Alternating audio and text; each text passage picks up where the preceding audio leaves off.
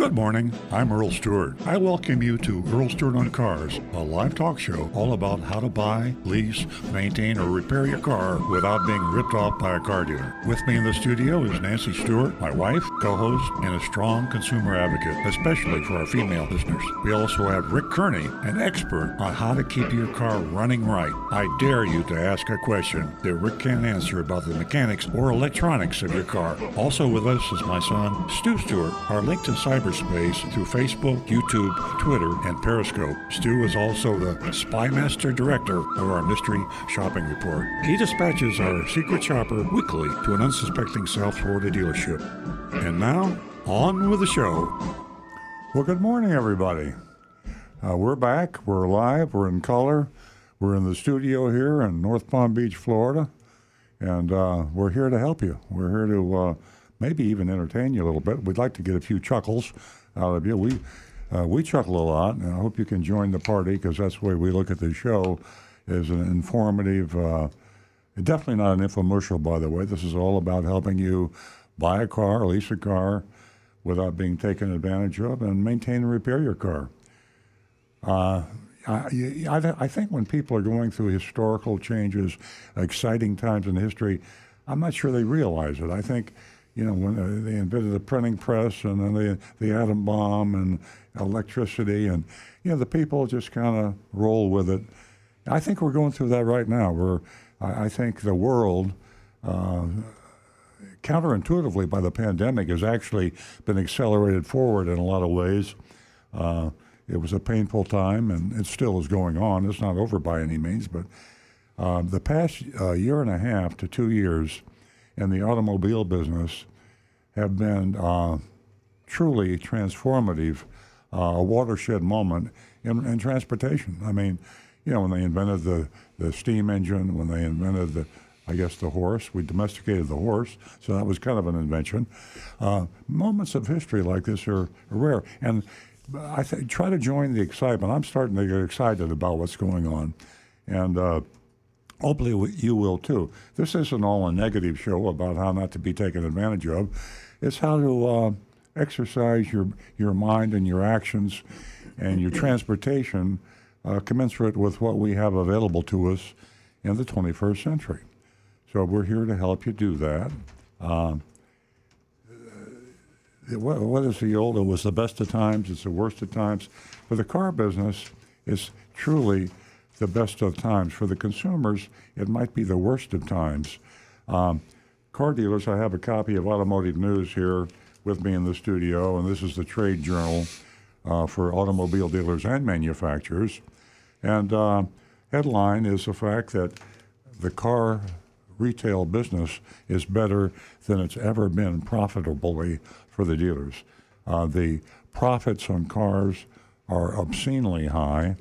Um, in the first, uh, well, in May of 2021, that's last month, uh, the profit per car was at an all time record for car dealers. You heard me right. Uh, all time record. Uh, it was actually almost 70% higher than it was a year ago. So uh, a year ago, it wasn't that bad in May, by the way. Uh, it, we were just coming out of the pandemic, or just the car business was just coming out. Nobody else was coming out a year ago. Um, and today, uh, it's like printing money to be a car dealer. And it's somewhat the same for the automobile manufacturers, but not as much. So the message to you is just be aware. If you need a car, you need to buy a car, but you need to be more careful than ever when you're leasing or buying or maintaining or repairing your car. Why? Because well, think about it. It's, it's, think about it as a game. You know, you're you're entering into a competition with a car dealer. That's the way life is. That's the way uh, autos are retailed in America and probably the world, pretty much. So uh, the car dealer is just having a heck of a game. He's making money hand over fist. What does that mean for you? Well, that means you're paying money hand over fist because you're paying more for a car today, new or used, than you ever have. So, uh, almost uh, 70% of every vehicle sold in May of this year was at or over sticker price. Uh, you could pick yourself up off the floor. You heard what I said. You know, nobody pays sticker for a car. You don't pay uh, retail. You you get a discount. You haggle. You hassle. Well, uh, 69% actually of all the transactions in May in the United States for new cars were at or above sticker. And that doesn't even reflect what the dealer did to you after you bought the car. It doesn't reflect what happens, for example, with the addendum labels and the dealer installed accessories. So it's buyer beware like never before. Caveat emptor. Be careful out there, folks. And if you don't need to buy a car, I promise you in six months you're going to get a better deal. If you have to buy a car, then just listen carefully. And uh, we have the blog, we have our um, text lines, our phone lines. You can call the show. Uh, we'll answer any questions we can. But it just, there's never been a time in the history of transportation that the sellers of the transportation were doing better and the buyers of the transportation weren't doing as well. So uh, listen carefully, spread the word, and uh, spread the number. Our call in number, the audio call in number, is 877 960 9960. That's 877 960 9960. Write the number down. Uh, Nancy Stewart, my co host, co founder of this show 20 years ago, is watching that laptop of hers. And when the call, phone call comes through, it appears with your name, and then she waves at everybody and she says, We have a phone call. And we take our phone calls, we prioritize our phone calls uh, for a couple of reasons. First of all, our switchboard's not that big here at the studio, and we have, I think, three or four lines coming in. So if you get backed up, we don't want that to happen. So we try to get a flow. Uh, if you can't get through there, we have a text line. And I guarantee you, 99% of the time, all texts are answered at least by the end of the show. And that text number is 772 497 6530. Again, write it down 772 497 6530. I'm taking this time to tell you this because you do make the show. I mean, uh, if you've listened to the show before, you'll know what I'm talking about. We have some amazing regular callers uh, that absolutely are better contributors than we are. We have some people, uh, smart uh, people out there, and texters too. So we want you to communicate, and we will share your knowledge and your questions, and your constructive criticism, or for that matter, any time, any kind of criticism. We share it. Hey, live radio. We're having fun here, folks. Uh, you would be surprised what we say and do on this show, but it's all honest. It's all transparent. We don't pull any punches. Mystery shopping report. Forget about it. You're a car dealer be on guard. Matter of fact, if you're a thousand miles away, it wouldn't work because last week we went to uh, Nancy's hometown and uh, mystery shopped a dealer very near Pittsburgh. So, car dealers beware. Uh, listeners, um, never more important to hear what we're saying in a show and what each other has to say. I'd love to hear your experiences. I'd love to hear someone that bought a car within the past 30 days. And I'd love to hear how much you paid for it, how much you think you paid for it, or you leased it for. If you traded the car in, I'd love to hear what you got for your trade in. Uh, I forgot to mention earlier trade ins. Used cars, you can sell your used car today and make a bigger profit than you would have ever made on that car, except maybe the day you bought it, and maybe even make more. I mean, it's crazy what's happening to used car values. They're going up to the to the sky. So uh, get on the train, enjoy the ride, and uh, call us with your suggestions, your ideas. And uh, I'm going to go to uh, Nancy Stewart first, my co host, because one of the most important things about our show is we do recognize the fact that the females of the world are buying half the cars. And they're very important uh, to this whole transportation thing we're talking about. And we need full participation from you ladies out there. And Nancy has got an offer you can't refuse. You regular listeners know about it. But uh, the new listeners, you need to hear what we do special to encourage our female callers to call the show. And Nancy, tell them all about it. Thank you. Good morning, ladies and gentlemen. Uh, I want to let the ladies know how important, as Earl said, you are to the show by offering you $50 for the first two new lady callers. And, uh, you know, just in case you did tune in, you've tuned in to Earl Stewart on Cars. Here, you're going to find a very, very unusual forum. Uh, and the reason for that is transparency. Uh, we've been fighting the fight and uh, no, we're not tired yet. We're, uh, we're just tired of the dishonesty uh, that still exists out there in the auto industry. And uh, well, we're here to advise, we're here to take your opinion, we're here to listen to you because, as Earl said, you are an important part of the show. So give us a call toll free, be part of the show. 877 960 9960. And ladies, as I said, $50 for the first two new lady callers. Now back to the recovering car dealer. Well, Rick Kearney on my right, certified diagnostic master technician, the guy that's got all the answers as far as problems with your car. It's a software problem, it's a mechanical problem, it's an electronic problem, it's an electrical problem. You got a hybrid, you got an all electric, you got a combustion engine, you name it, Rick Kearney is the man. And he monitors YouTube. I forgot to mention that we're streaming. You know, we're 21st century here, folks. We're Facebook, we're Instagram, we're Twitter, uh, and we are YouTube. And uh, the YouTubes go stri- strictly to Rick. He sees those first. So if you have a mechanical question, as I said, electronic or computer, what do you want? Cars are computers today, right? You got a computer question about your car, you call Rick, and he will have the answer for you. And uh, uh, you actually have more transactions and, and connections with car dealers when you're maintaining and repairing your car today than ever before.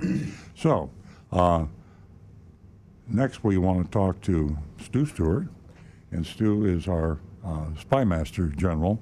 He's out there in the well, he's not out there in the field, but he runs the field agents, and he is uh, he's got uh, dispatched one uh, record distance uh, today. And our mystery shopping report is I don't know if it's the most educational, but certainly the most entertaining part of our show. Total transparency, excitement. I mean, this would get a high rating on any media. Uh, it's a shame we can't do it video. In Florida, you can't do video on car dealers. You can do You can do video. You can't do audio. audio. Is that right? what it is? Unless you have permission from both parties being recorded. So we could go in with a camera just as long as we didn't. So okay. Yeah. Well, maybe we'll get Agent Lightning or Agent Thunder to put a camera on. We did that once, and we uh, we strapped a um, this is years ago. We strapped a, a GoPro camera to the head of a five-year-old, a very active five-year-old, Yeah. uh, just to get video. And uh, the, you know, the, the excuse was, oh, he's he got this for his birthday, so he, he won't take it off. Yeah. And uh, anyway, so we got video, but it was pretty uh, herky jerky. You couldn't really focus on anything because it was on a was on a five-year-old. so maybe we'll try it with an older We'll kid figure out. Maybe time. we could. Put it- put it on a you dog. couldn't conceal it. It can't be concealed. We thought we figured that hiding it in plain sight was the best strategy, so we just Yeah. strapped it right to his head, and like n- nobody questioned it. You know, it was a few days after Christmas. I'm like, ah, the kid got a uh, got a got a present. Yeah. I'd like uh, to, uh, I'm going to interrupt you. I'd, lo- I'd love to change the law on that topic the two of you just discussed. Yeah. Uh, anyway, uh, I'm going to re- interrupt everyone because we do have a first time caller. She is a young lady. Her name is Dina, and she is from West Palm Beach. Good morning, Dina. Hi, good morning, Nancy. Welcome to Earl Stewart on Cars. You won yourself $50. If you'll email me your information, I'll get that out to you. What can we do for you today? I'm not only calling to say hi and appreciate what you do and the work you do with the Big Dog Ranch Rescue and how Earl and, and yourself host adoption events and help them in all kinds of ways, but I run a pet transportation, um, a pet taxi in Palm Beach County, and we're always looking for newer and better vehicles to accommodate different size pets. And I'm really calling to see if you have any insight into the the world, the transport world, and what flexible vehicles might be out there that we should be looking at that we're not aware of yet. Who wants Uh, to take? It sounds almost though uh, minivans might be your best option because you'd be able to maybe put dividers uh, or crates that would give you the ability to have you know various different sizes and, and keep them somewhat separated. Um, I would be watching also for hybrids uh, that would improve your fuel economy, uh, lower the maintenance costs, and lower your operational costs on it. I love that. Well, we always could use that. That's for sure. We like the minivans. Just double check the, the model because some of them will have removable seats, and that's what you're going to want to do, especially if you're going to put any crates in there. Yes. So double check that they have the, the, the center row and the rear. Sometimes you can clear out the back of a minivan that's you know designed for kids and soccer moms and turn it into like kind of a cargo van or a delivery sort of thing. So um, make sure that you can do that. Some of them actually have the seats that stow down into the floor. Uh, Honda Odyssey does it. Toyota Sienna does that, Yeah. and um, you could do the same thing if they stow in the floorboard. Chrysler, I think, also has that feature. They can stow totally flat in the floor. Deanna, you have a lot of options uh, with the uh, van, and as uh, Stu pointed out, you know, you can just uh, empty out that van and, uh, you know, conform it to your needs and the dogs, but it is a great way to go. Well, dogs and cats. I cats. appreciate it. Dogs and cats and bunnies and lizards. All right. We Dogs and all. cats. Ooh. Yeah. Well, thank you so much, you guys. I really appreciate all you do, like I said, and thanks for the insight. All right. You're welcome. Thank you, Deanna. You might also consider um, Chrysler, uh, Dodge. Actually, I think, or well, what's left of Dodge. They make those uh, That's, Sprinter that's a wholehearted endorsement right there. You might want to consider. But but they, they do make uh, Mercedes Benz is What's a- actually the, the what's a Do- manufacturer. what's a Dodge? Uh, that's what you do when that, that guy pulls out in front of you. when the van, okay, when you almost get hit by a van, you got to dodge. Oh, But they make that big Sprinter van. It's like is- a is Pontiac yeah, or a an nice large Oldsmobile. van. Oh yeah, yeah, yeah, yeah. I always, so yeah, a lot of these um, Mercedes will have these commercial truck departments. And Yes. I don't know what the price range is for that, but you can definitely go much bigger than, and, than a mini. and also uh, Ford does their transit vans Yeah. that are good We sized have and Ford Transit. okay, good. Ah, how's, nice. How's We that served you?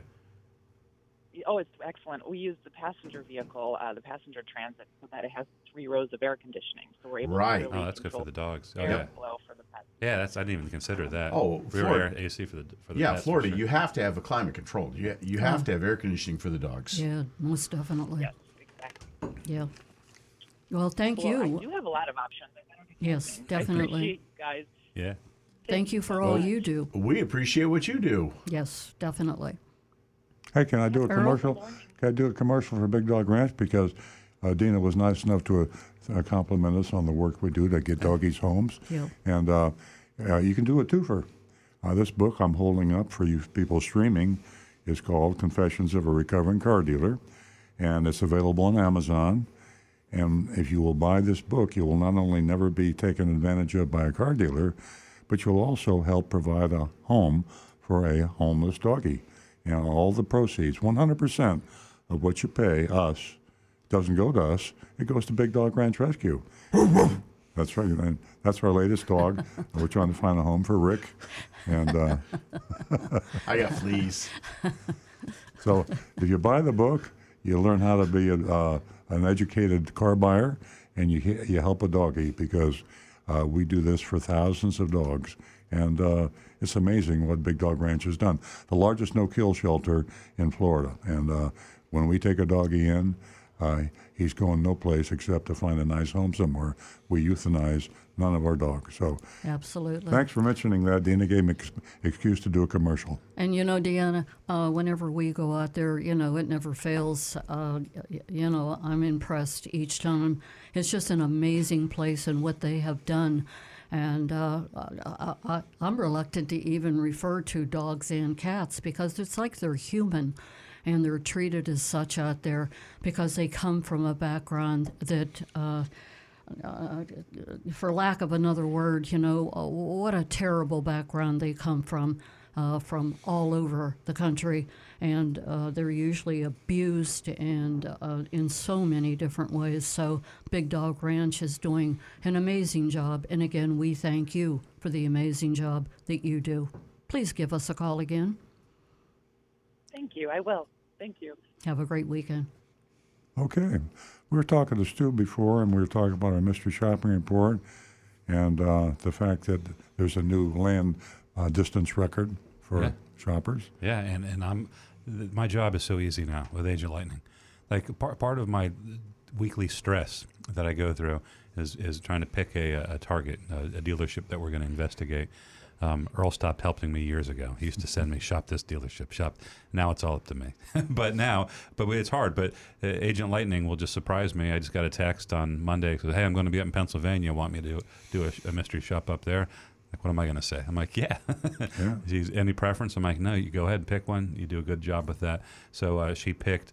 Uh, it was Jim Shorkey Chrysler Dodge Jeep Ram. We just shortened it to Jim Shorkey Chrysler because it's easier to say. And uh, so she went up there. I'm not going to spoil anything. It was not what I expected. I don't think it was anything what anybody expected. And if we have any listeners out there that maybe has the personal experience uh, Yeah. with this dealer, uh, give the, give the- just give the details about the location and spell the name. Yeah. If anybody in Pennsylvania, because we have a lot of listeners in Pennsylvania, if you know anything about this particular dealership, what, so spell it again, Jim. It's Jim Shorkey, and it's S H O R K E Y, Jim Shorkey. And they actually have 13 dealerships um, in Pennsylvania and in uh, eastern Ohio. I think he's got has one in Youngstown. And uh, the the dealership we shopped was uh, Jim Shorkey Chrysler, and that's in North Huntingdon, North Huntingdon, Pennsylvania, just on the outskirts of Pittsburgh. Nancy, do you know where North Huntingdon is? Uh, it's just outside of Pittsburgh. Uh, I've never been there, Yeah. uh, but thank you for asking. Uh, I long for Pittsburgh in those days. Yeah, Things co- co- certainly have changed Yeah. where I'm sitting right now. We won't go into that though. Uh, 877 960 9960, or you can text us 772 497 6530. We're going to go to Dog Walker Dave, and he is a regular caller from West Palm Beach. We enjoy speaking with him. Good morning. Good morning, guys. Uh, what a beautiful morning now that it quit raining. yeah, listen, um, the previous caller uh, was talking about, you know, transportation for dogs, pets.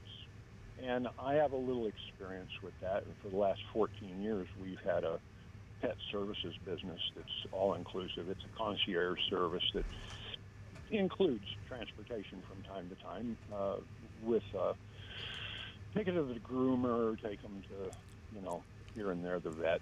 And we found that the minivan is probably the best overall transportation vehicle. Now, we tried other vehicles, like such as SUVs, and one of the problems with an SUV is how high the, the, the vehicle sits off the ground. And not only getting the larger dogs in, but letting getting the larger dogs out because they want to jump, and if you let them jump, there have been a lot of injuries to dogs coming off that higher platform, Mm-hmm. and uh, Like yeah, a dachshund. but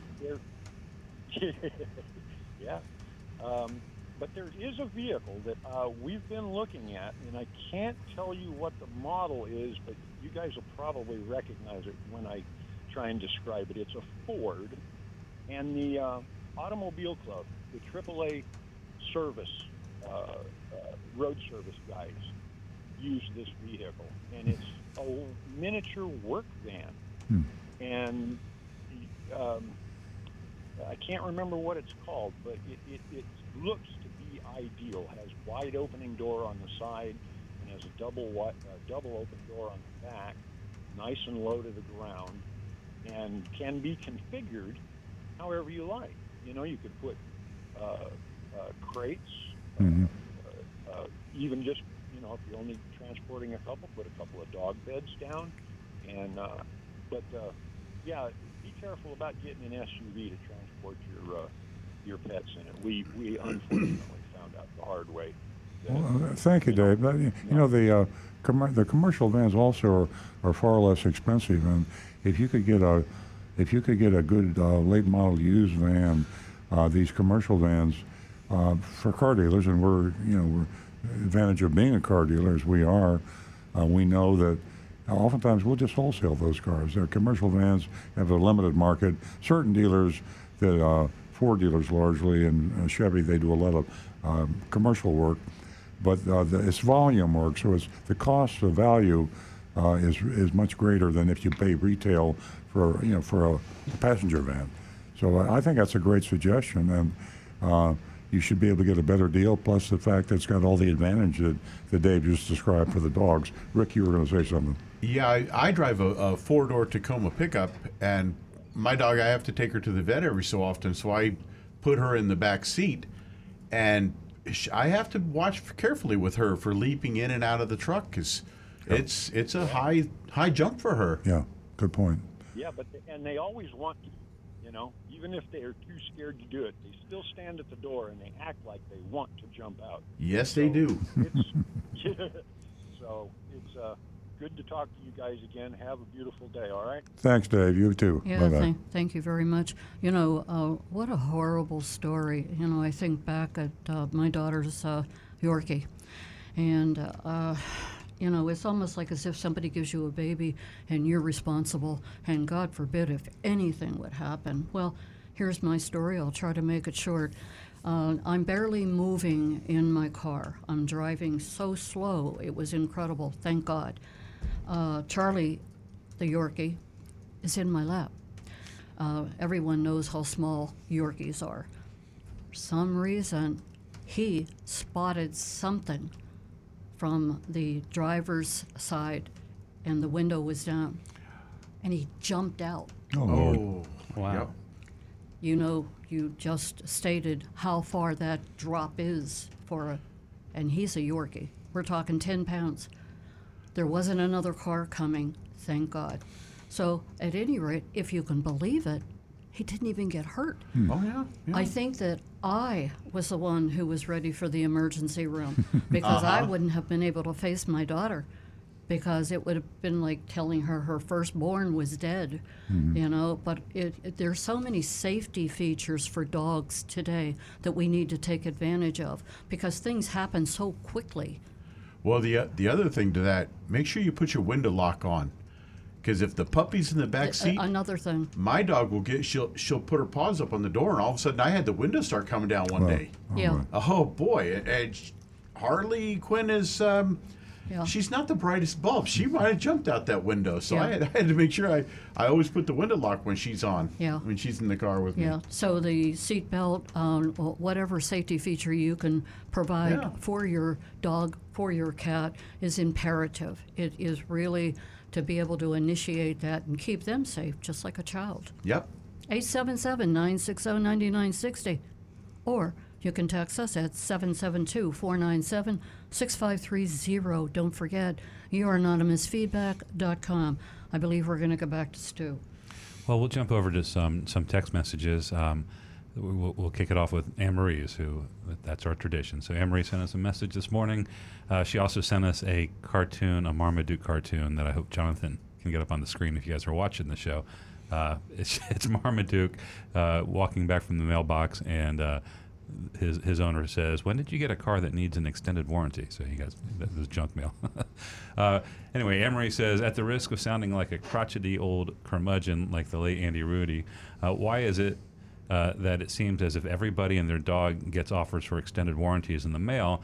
Yet automobile manufacturers seem unable to send recall notices out to every owner, even though the cars are registered through the DMV. We'll get to that in a second, but she goes on. There is a there was a big, um, a lot of recalls that were announced, and Anne Marie lists a lot of them. But they they recently announced well over six hundred thousand uh, vehicles being recalled. A ton of Ram units, Fords are getting recalled. I mean, I'm reading this list; it's got everything in there: Chevy HDs, Ford Transit, Transits, Nissan Armadas, uh, Porsche Taycans, even Teslas. She's got Tesla's recalling some 2019 and 2021 Tesla Model 3s and Model Ys. Uh, so Anne Marie says, since not all recall notices make it to the owners, um, please check yourself. Go to safercar.gov and put your VIN number, your identification number for your car in. It's really easy, and uh, you'll find out if there's any any dangerous recalls that you got to that you got to address. And remember, fixing them is free. It, it doesn't cost you anything. Absolutely. Yeah. Yeah. It's, it's uh, you know, it stirs up the uh, anger in, in me when we talk about recalls. Uh, the, the manufacturers have gotten a lot better. I mean, they, they couldn't have gotten any worse. Uh, I think statistically, 25% of every car on the road has a dangerous recall, and that, ha- that hasn't been fixed. I mean, that's inexcusable when you consider how many millions of cars are out there, and every one of those is a potential time bomb. Uh, so you can say, well, we can't get hold of the, the owners. They change his hands three, four times. Where, how are we supposed to find the owners? Well, I promise you, you'd find the owner if you if he was going to pay you money.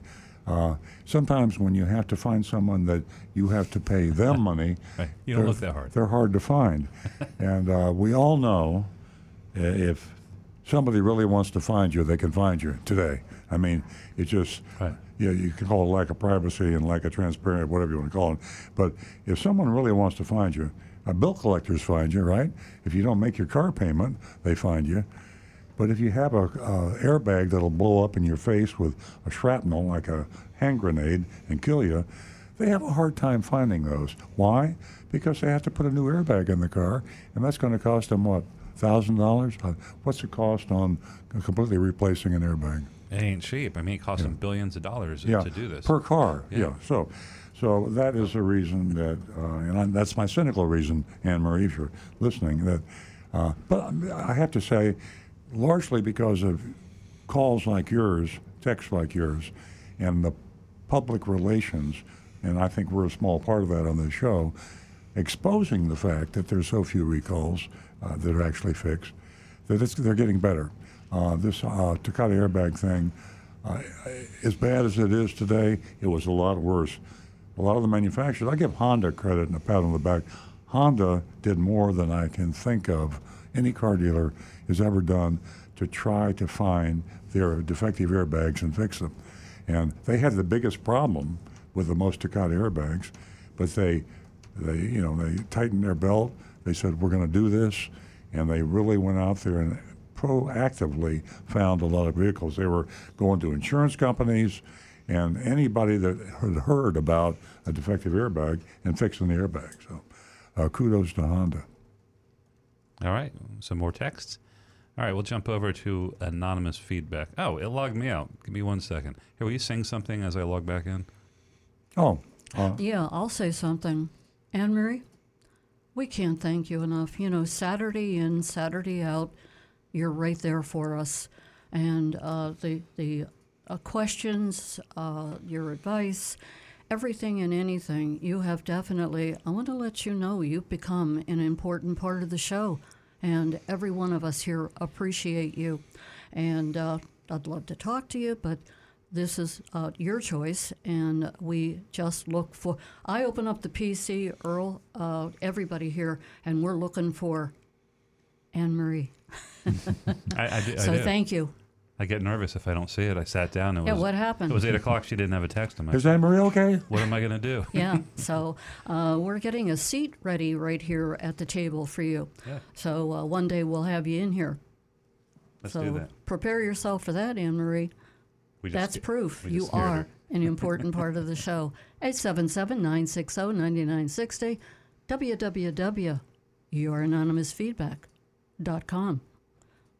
All right, anonymous feedback, and we love it because it gives us a chance to maybe set the record straight sometimes. Like with this this next tech, uh, anonymous feedback, It says, "Hey Stu, I was listening to your radio show and hearing you and your dad dismiss. Well, it's his radio show. I'm on his show. Hearing you and your dad dismiss Toyota and Honda as the most reliable cars." Um, and, and dismiss it as people who believes who believe in this are fanboys and discounts the concerns of hardworking middle class and poor folks who can't afford a new car every few years or an expensive fix. Having a reliable car is the only way some of us can keep a roof over our heads and feed our family. Um, it's important that we get the best chance by acquiring information from trusted sources. Have you heard of Scotty Kilmer? Yes. I bet Rick has. And Scotty's a 50 year old mechanic who also believes Toyota and Honda are still the way to go for reliability. Uh, unless you're millionaires like your family, then brand reliability is optional. By the way, what brand of cars does Rick own? And I, I know you want to jump on that, but I, I'd like to answer it. And Hondas and, and Toyotas are incredibly reliable cars and, and amongst the best. The- Uh, and we've professed that for an Yes. awful, awful long yeah. time. The, yeah, the point that, that Earl was making, I remember this, was we used to be able to say that exclusively and say, yeah, if you want a reliable car, get Honda or Toyota, and end of sentence. But um, so many more manufacturers have jumped into the, the, the quality game. They realize that's how that's how you're going to maintain a, a long uh, customer base for years and years. And Hyundai and Kia are getting there, and Subaru. Ford, Subaru. There's yeah, we just say there's more that have joined the party, and uh, and we also acknowledge that the, the reason that's why we do this show is because how important cars are. Uh, it's it's that's we, we, we, we, we recognize that cars are part of everybody's livelihoods, uh, their families. It's uh, it's part of our culture, and so that's the whole reason we have a car devo- uh, show devoted to cars because they are that important to people's lives. And and it's so important for us to, you know, not walk in here on Saturday mornings and say, "Hey, listen, if you don't have a Toyota, forget about it." That isn't the kind of show that we have. We're letting you know what our options are out there. And there are so many great cars out there today. It's amazing. And guess what? You referred to the millionaires.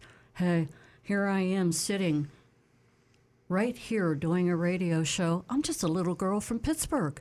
Uh huh. Yeah. And guess what? Everybody's out there struggling, and we understand it, we know it, and we recognize it. So we have everyone in mind when we do this show. And I hope that you understand what I just said. All right. Um, and also, Rick, there was a partner for Rick, wanted to know what kind of car does Rick drive? I know what Rick drives. I drive a Toyota. Yeah. My wife drives a Toyota. Her three sisters drive Toyotas. Uh, two brothers in law drive Toyotas. And one drives an old Chrysler. You- You're not going to do the entire history of the uh, Nope. Kearney clan, are you? That's it. Okay. Okay, while you Thank guys straighten you all that much. out, we're Great Uncle to Barney Kearney, he drove a Corolla Corona. I'm going to go to uh, John, uh, who calls us from Palm City. Good morning, John. I hope I didn't cut Good you morning off. to everyone. In regard to just what you say, that's the feature of this show, recommending not only Honda and Toyota, but every good car, whether it be used or new, to recommend because there are others in the market. And what we do say is, Nancy says it too, Consumer Reports. Yeah. That's the key.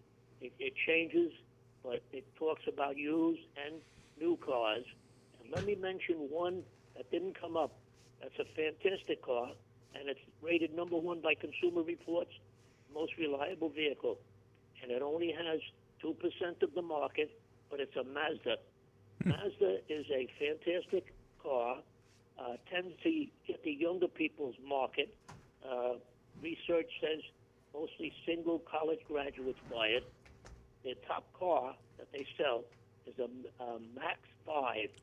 That's a Miata Roadster. But young people love that car because it's affordable. It's a two-seater sports car. Uh, it has a market sewed up. And uh, last year was the 100th anniversary of Mazda. They had a special edition of that model. And that sports car, Mazda Roadster, only starts at 26,830, which is very reasonable for any type of roadster or convertible. Mazda was founded in 1920 in Hiroshima, Japan. Right now, in the process of an MX-30, which is a, a total electric car with a jo- onboard generator. And if people remember, by the way, they're building a plant in Alabama, and if uh, Rick will go into it, that was the first car that read, um, invented the Wankel rotary engine. So uh, last year, increase in sales in the United States, there was only three cars that showed an increase in sales.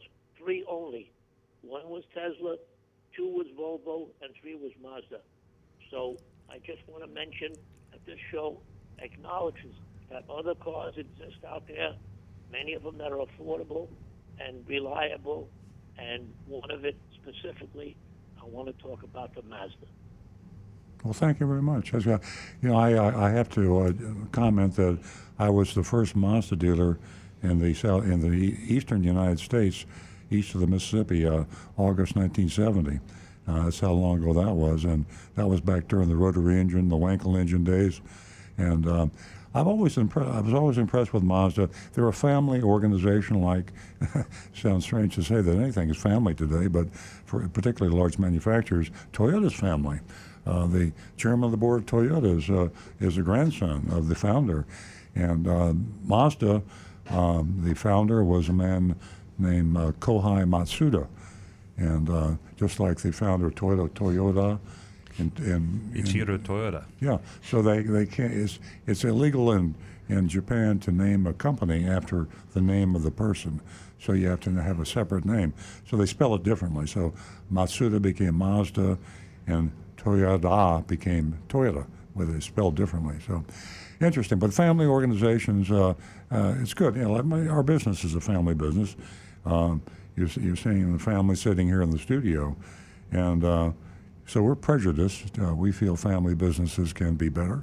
But for a manufacturer the size of Toyota and Mazda to be family and still have the quality uh, really makes me feel good. Thanks for pointing that out, John. That was uh, something I haven't thought about in a long time. I think they're here to stay with the 100th anniversary that they celebrated last year. So, again, kudos to this show, recommending and pointing out that other v- great vehicles are out there, even though it's a, like I said, the only only two percent of the market. But there are good cars out there, and this show has proven it. Thank you. John, I can't thank you enough for what you just said. It's really important to us to come in here on Saturday morning and to reach out to everyone and let them know we are in their corner. That's why we're here on Saturday mornings. Doesn't matter who you are, doesn't matter what you're driving, we're here for you. And what you're going to find here transparency. There's no lying about anything, and we can back up what we're saying. So, again, thank you for the compliment. Okay, uh, we're going to go to Tampa, and Donald is calling us.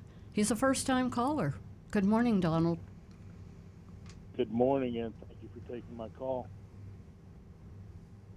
You're welcome. What can we do for you?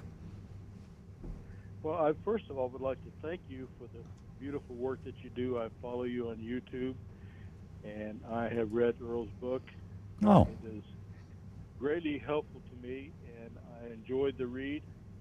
And uh, I just appreciate you guys. I do have a question for someone, and it's a hypothetically technical question, and it's as follows: If one is in an automobile and you're setting in an intersection, and it's, let's say it's a six-lane intersection, you're setting in the left-hand turn lane with your blinker on, your family in your vehicle, and you're waiting for your turn to make your left-hand turn. hmm You look in your rearview mirror, and somebody in this huge truck is about to plow into the back of your vehicle. At that point, you have a couple options. One can sit there and keep your foot on the brake, or uh, you can take your foot off of the brake and maybe ricochet forward and not have as much damage to your body and your vehicle. Or you could quickly put your vehicle in park and just go ahead and take whatever comes. Which of those scenarios would cost you the least damage to your body and your vehicle and be the smartest thing to do? you know, I love questions like Yeah. that. Let me throw, let me throw I'd something. floor at it. you. Yeah, it looks I'm like throw- everybody's got an answer. I'm gonna throw something. uh, I, I don't have the answer, but I'm gonna Oh. throw a third criteria into the equation. So you you, you take your foot off the brake, uh, you put it in park, uh, you put your foot on the brake. Here's the the other thing.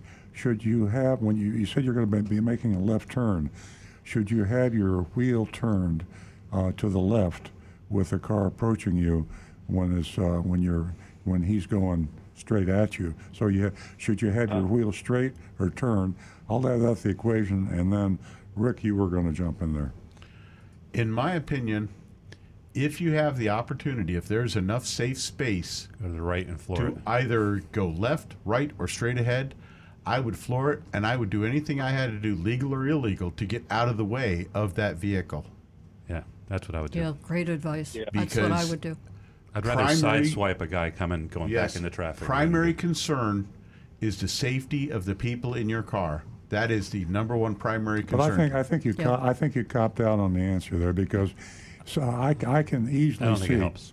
I, I don't think putting in brake is not going to help you. I, I, I, I completely uh, believe that uh, there is a best way, even though it's not the safest way, and uh, I think that's the point of the caller.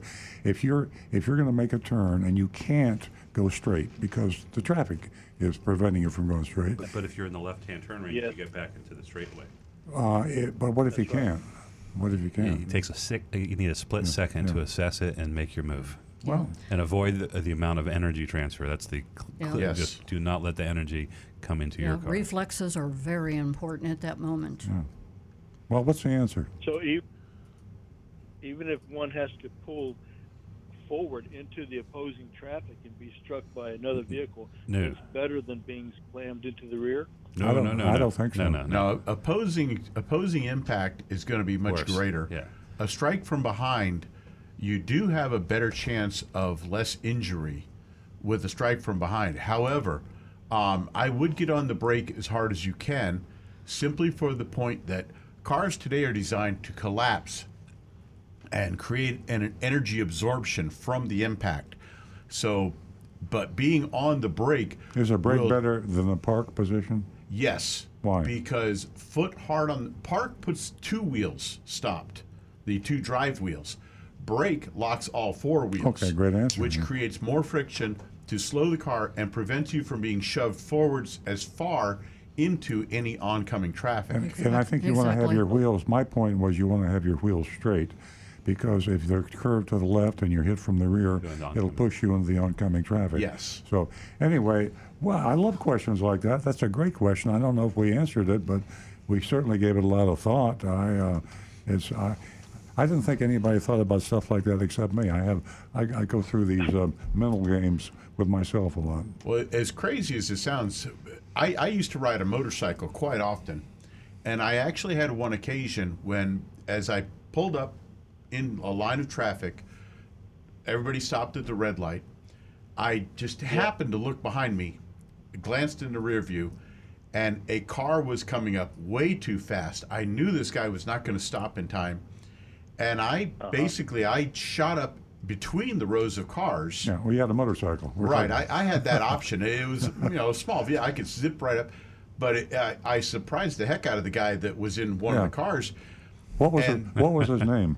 I don't know. Oh, okay. But it, it he his eyes went wide, and I just pointed at this car that was literally sliding to a stop, and the guy, s the the speeding car stopped where I would have been. Yeah. I mean, he, he would have hit me, but it just it's situational awareness. Be aware of your surroundings Yeah. at all times. Absolutely. If anybody's familiar with Reddit, these type of questions are asked, and then there are there are literally miles of of answers. So I, I googled it, and this is the case here. The question is: You're about to be rear-ended at a traffic light. Do you press the brake or do you roll with the impact? And there's 17 miles of answers. So we can all Google that ourselves and find out. Okay, we, uh, we, we, that was an interesting conversation. Thank you very much for the Yeah, call. Donald, thank you. Uh, Donald, give us a call again. Thank- We love hearing from you. That was a great question. Uh, we all had different answers. Some of us, well, anyway, uh, that was great, uh, Stu, that you Googled that and came up with the 17 miles of answers. Uh, opinions. uh, uh, yeah, opinions. Uh, uh, I'm going to go back to our uh, female callers, and I'm going to remind you that, uh, you know, we have uh, $50 for the next female caller because we give $50 to the first two new lady callers, and uh, you could just give us a give give us a call and just to say hello. Uh, or you may want to answer my question. How do you feel about this, uh, the electric cars? Uh, you know, they're doing all kind of surveys now and asking who's interested, who's not interested, who's on board, who's signed up. Are you ready for an electric car? There's a very strong interest and it's growing as we speak. 877 960 9960. Or you can text us at 772 497 6530. And as I said earlier, www.youranonymousfeedback.com. Don't forget Earl's Vigilantes because we want to help everyone.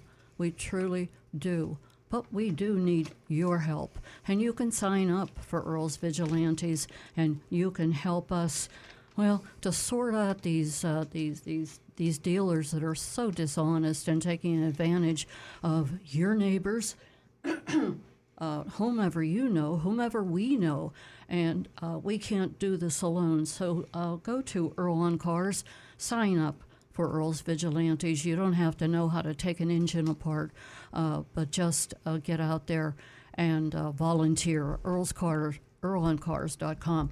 We're going to go to Frank uh, who's calling us from uh, Jupiter Farms. He is a regular caller. Good morning, Well, Frank. good morning. Good morning to you all. I'm kind of going to fill in a little bit for Anne Marie since she doesn't seem to call you today. um, a little, little humor. Um, I, that last question, that guy from Tampa, was very intriguing. Um, and I liked how you all had your ways of answering. and it brings back memories. Of course, we always have memories of our childhood and stuff.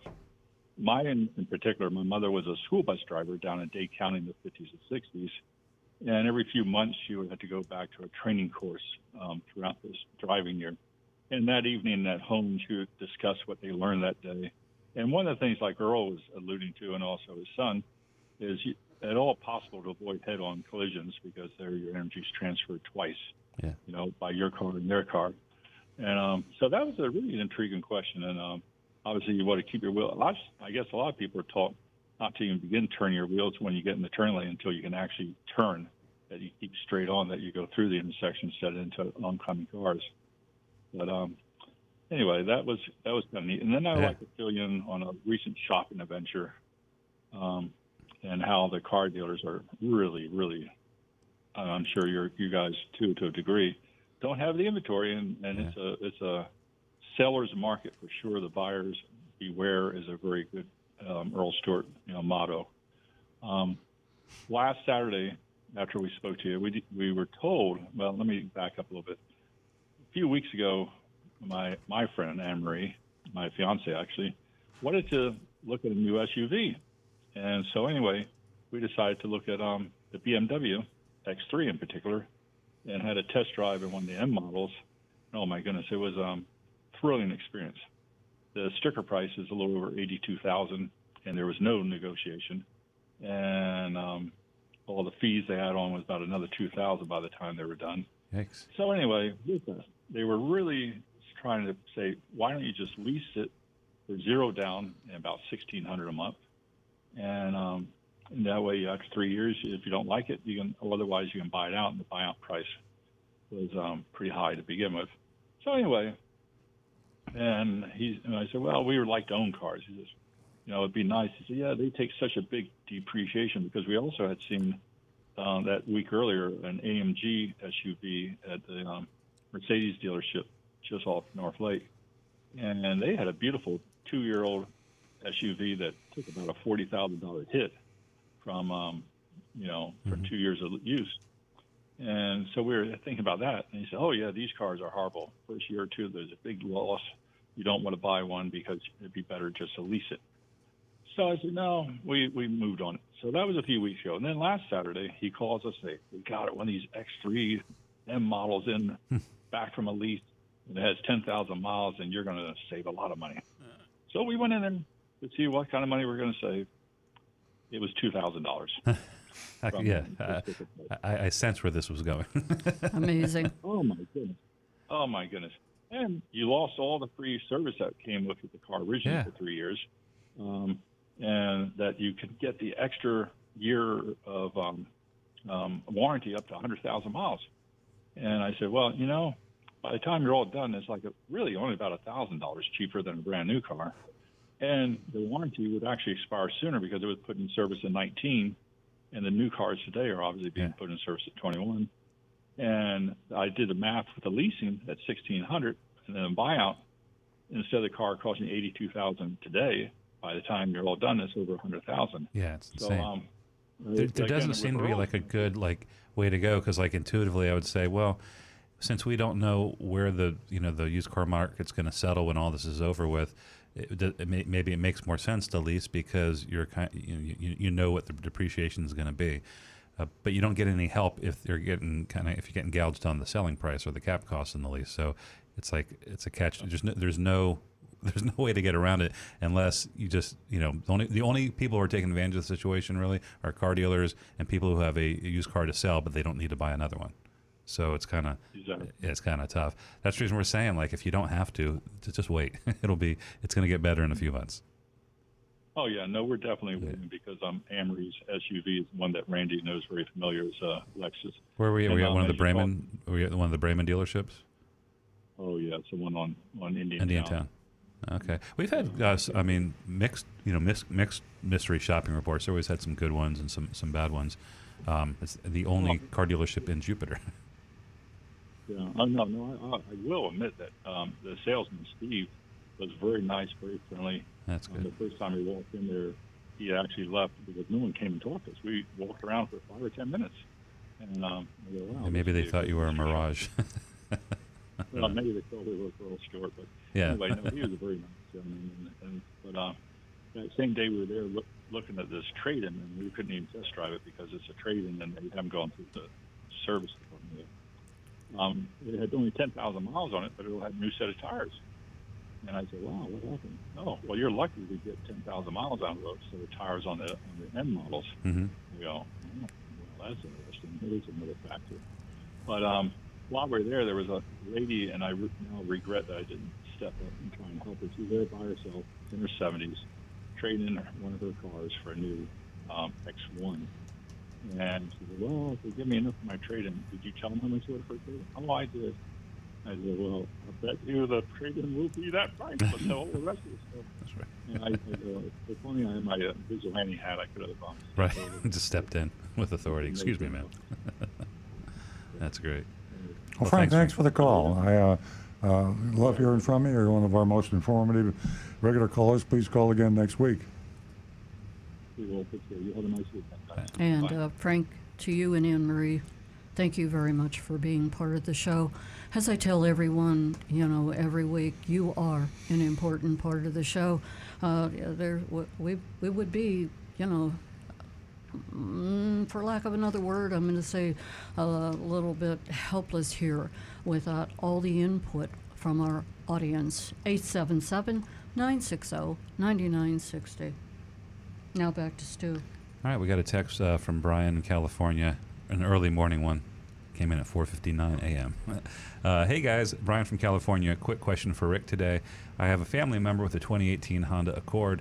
They got a code saying to replace the brake fluid on the car a few days ago. It's got 17,500 miles on it.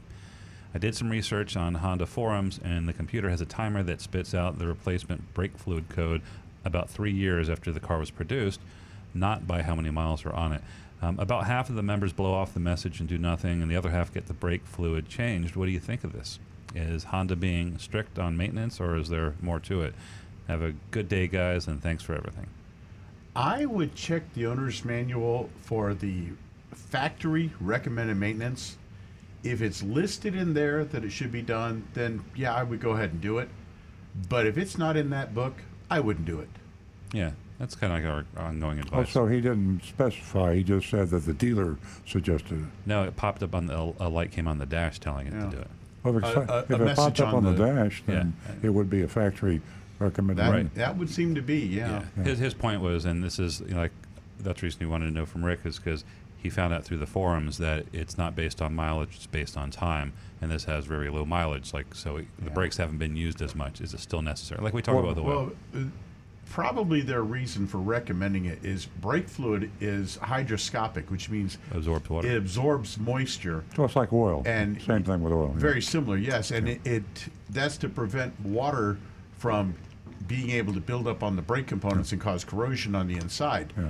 So that might be a very Yeah. reasonable thing to do. Even even though the mileage doesn't say, it's the Yeah. time I'm going to go with and with being that. exposed to the atmosphere. Change the brake fluid if the car tells you to. Yeah. Yeah.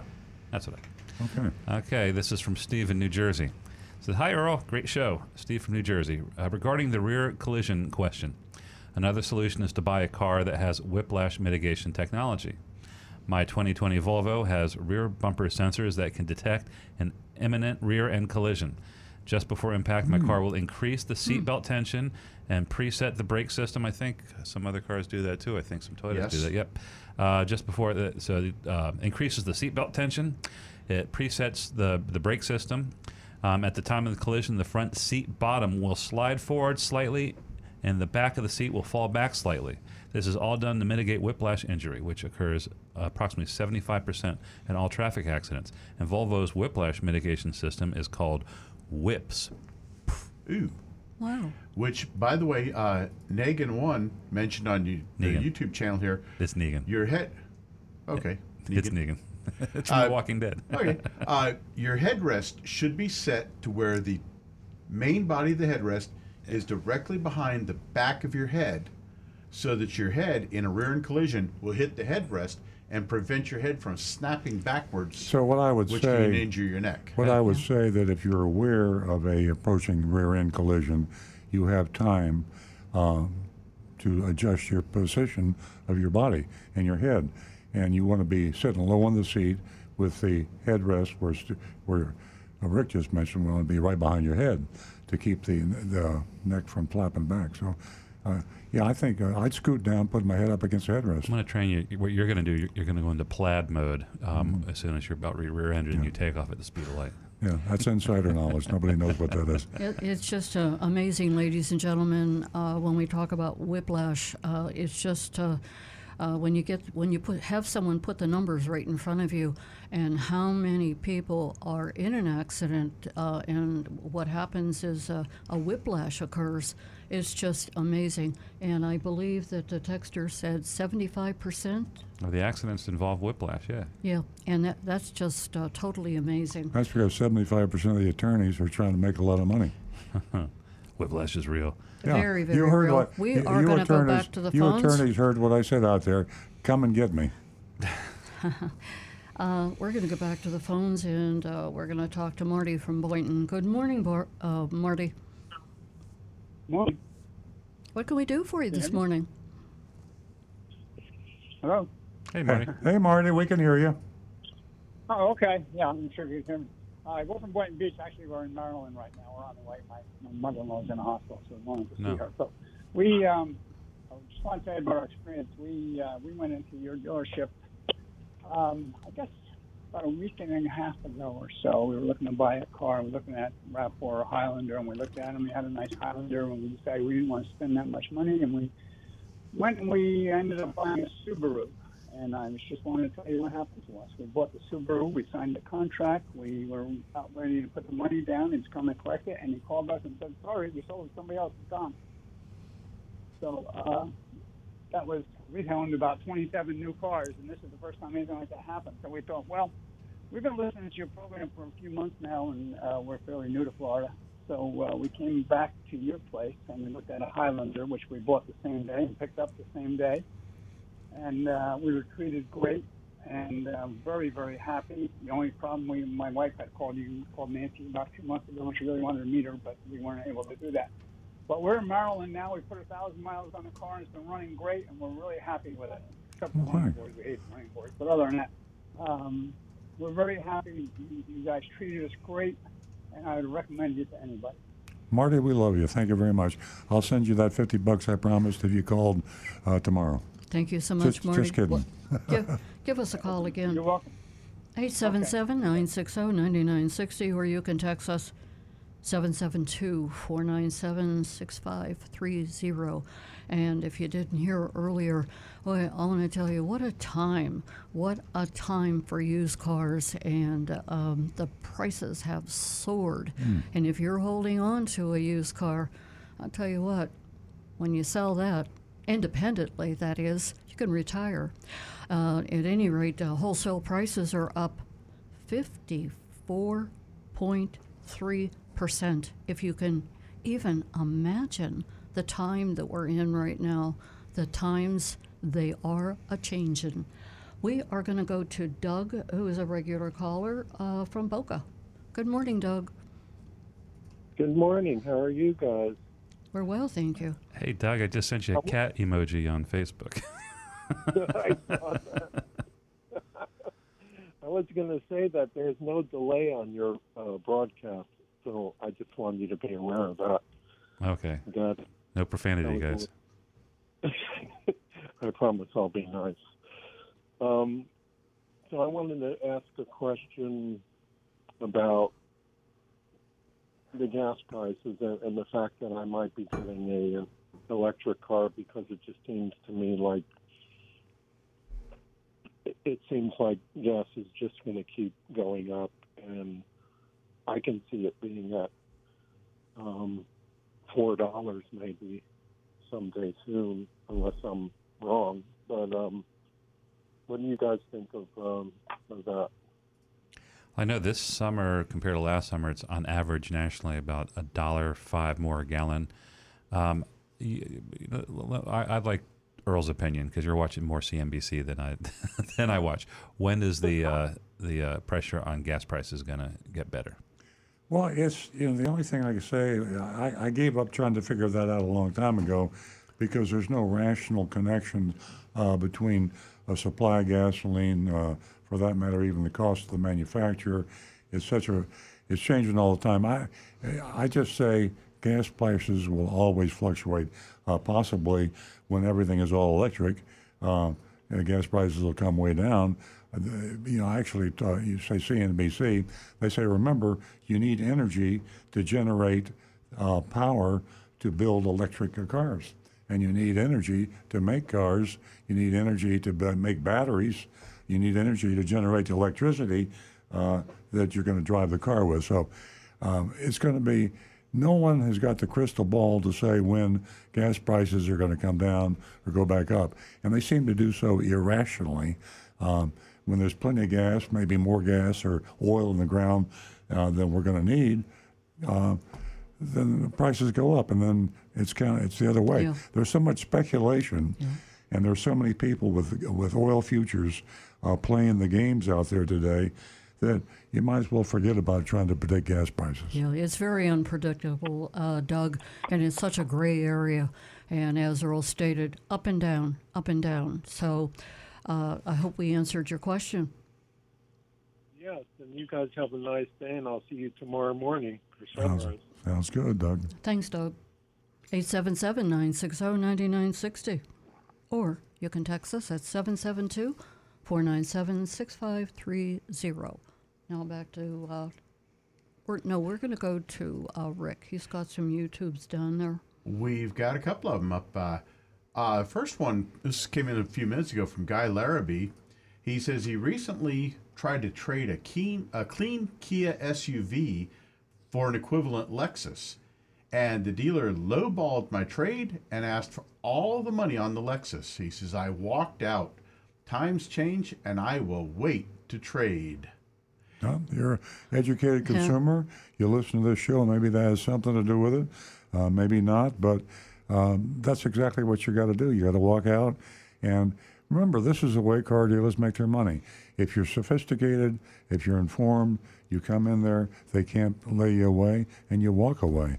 Uh, and the, uh, right behind you, somebody walked in there and did exactly what they asked you to do, but they weren't informed. Yeah. Dealers will make ten thousand dollars when they sell the same car to a informed consumer that they make thousand dollars on. Yeah, here. Let me give you a statistic out here uh, from the automotive news, current automotive news. Um, this is from uh, J.D. Power, and the total profit uh, per car now on new cars in May per car. Now, hang on to your hats. If you're in the car business, think about this. This is the average all-time high record profit per new car, three thousand two hundred and forty-five dollars, and uh, more than double the fifteen hundred and sixty-seven dollars earned a year earlier. So car dealers are making more than twice the amount per car, and that's most of those are at or over sticker. So if you walk in and you're and you're educated, uh, you're not going to get taken advantage of. And uh, if you aren't if you aren't that way, they will lay you away. And remember, this thirty four hundred, thirty two hundred and forty five dollars per car, that's an average. You know what that means? There's as many above that price uh, profit as below it. So. So you, people out there paying ten thousand dollar profits to car dealers, and they're fat and happy and having a good time. Unreal. Yeah. Knowledge is power, folks. Knowledge is power. Stay in control if you do have to go into a dealership. And most of all, don't go in alone. Uh, we are going to go. Uh, uh, you probably have more YouTubes, right, Rick? Okay, well, we're going to go to Barbara, and uh, she is a first time caller. Good morning from Plant City. Welcome, Barbara. You just won yourself $50. Oh, well, thank you. You're Good quite morning. welcome. Emailing me your contact information, please. What can we do for you this morning?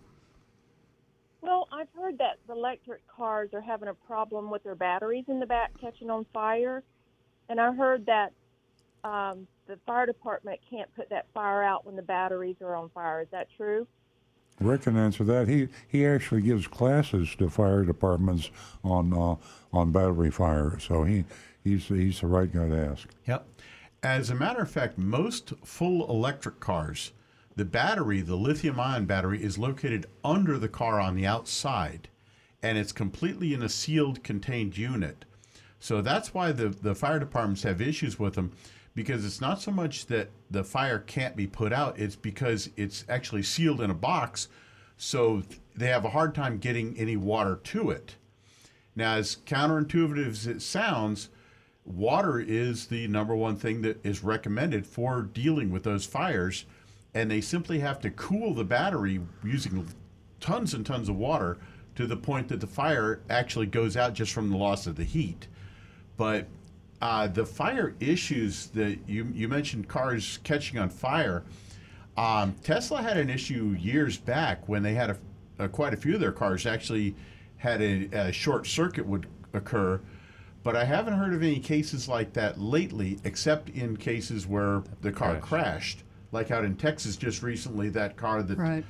they crashed basically they slammed into a tree at a very high rate of speed and that car oh it, it burned right to a shell it was a horrible Oh, but that was a a case where you know people that was driver caused it was the drivers that caused that accident and for the most part electric cars are actually almost safer than normal cars really at this point Yeah, absolutely. And there's a lot of human error out there. yes Human error. Yeah.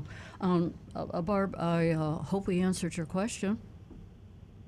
Yes, you did. You gave me information I didn't know, so thank you so much. Oh, you're quite welcome. It was a pleasure talking to you, and I hope you call again. Spread the word. I sure will. Thank, Thank you. Thank you so much. Have a great weekend. Now back to Rick. Okay. Um, well, as a matter of fact, just an instant little thing here that uh, Don from LaBelle had mentioned.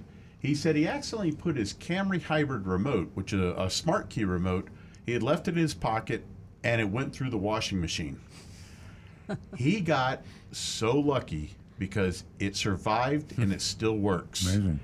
Uh, folks, try to avoid this. It's it's kind of like your iPhone, your your cell phones. That happened to me. Yep. they say they're water it worked. resistant. It works. For a splash of water, you're fine, but be very, very cautious because getting those remotes in water can kill those remotes and they can be several hundred dollars Very to expensive. replace and have them reprogrammed. Yeah. So be careful with that, folks. Uh, now we got Donovan Lewis says, How do you go about being a cash buyer today? I'm in the market for a used car and I want to pay cash and not pay a dealer fee. I'm finding it rather difficult to pay cash. Two dealers so far have wanted to charge an extra $1,000 for not financing the car and will not budge on the extra cost. Well, it's it's illegal to uh, tie the financing to the purchase of the car. The one exception is manufacturers often have specially low uh, interest rates or a discount, and you get, get to take your, take your pick. But typically, uh, uh, you you cannot if you're buying a used car. I think you said, uh, and they say unless you finance it, we're going to charge you more. Uh, that's a violation. That's a, a criminal violation. I think it's a truth in lending, uh, federal um, breaking the law. So you should report it. Uh, the problem is you don't want to deal with a dealer like that anyway, because they can manipulate the numbers to make you think that they're not charging you more, and they probably will if you threaten them with any kind of a lawsuit or legal action. But uh, you, you, it's complicated today because interest rates are so low that oftentimes the low interest rate that they're offering by the manufacturer is only good if you're going to be able to finance the car for enough money with a lower down payment to take advantage of the interest savings, especially if you don't keep the car. But cash buyer, um, I'll say one more thing about this and I'll shut up. Uh, when you are a cash buyer, don't confront the dealer with that fact. Let the dealer believe you're going to finance the car with them. And then negotiate the best price of the car you can, and that'll probably be the best price you're going to get on the car. Then spring it on them that you're going to pay cash. And that way, uh, they really have to be bold and nasty to tell you they're going to charge you more money. And not to say that won't happen, but it's far less likely. Yeah. And Donovan goes on to say, uh, apparently he has uh, some interest in Teslas here.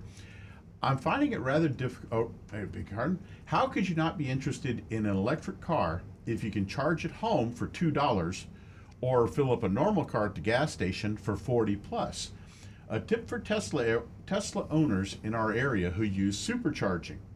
The supercharger in West Delray Beach is the best one so far.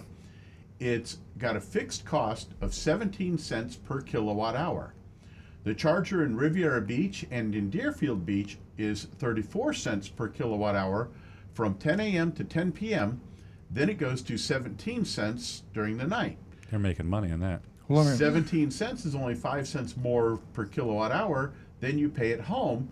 And you can find out the cost in the car. Tesla shows the current cost and number of spaces open when you check charger on the map. Now, let's rewind the tape. Uh, he says it costs you two dollars to charge your car at night in your garage, and it costs you forty dollars to fill the tank. I mean, that's apples and oranges. If you fill your tank, God knows how far you can drive, depending on the size of your tank and the size of your car. And if you charge your car uh, overnight, you have one night's charge. And so, what does that tell you? Uh, if you're driving a Prime, uh, you got 50 miles to drive. If you're driving a Tesla, you got 350 miles to drive. So you're not comparing apples and, oranges. It's going to be clearly less expensive for you to have an electric car. Uh, forget about plugging it in and the cost of the charge. It's going to be less expensive for you to drive an electric car with respect to fuel. Your fuel is electricity. It's not going to cost you as much. Exactly. And I've got one other here from Larry R, who says the average profit three thousand dollars per car. Is that the front end only, or does that include the profit from F and I? That's a, that's front and back end, but uh, it was a it's a world's record. Uh, Ah. Yeah, the uh, the front and back end uh, profit per unit, including grosses and F and I income, is on pace to reach an all-time high of three thousand two hundred and forty-five dollars. So. Usually we look at the F and I separately, but uh, they're both outrageous. They're they're not only soaking you in the finance department in interest rates and and uh, uh, gap insurance and the rest of it, uh, but they're soaking you on the price of the car. Why? Because they can. You know, you want to buy a Honda Accord, you want a white one. Now you walk over to the Honda dealer, you drive over, take Uber, He's got And you- one white one. and they got one white one. Maybe. And and you say how much? Now what do you think they're going to say? And and yeah, you're going to say, oh, that's too much money. They say, oh, okay. Well, then go buy a white Honda Accord somewhere else because I got the only one in Georgia or I got the only one in Florida, and that's the way it is. If you want to wait six weeks, which you should, uh, you should order the car you want, negotiate the best price, and buy the car you want.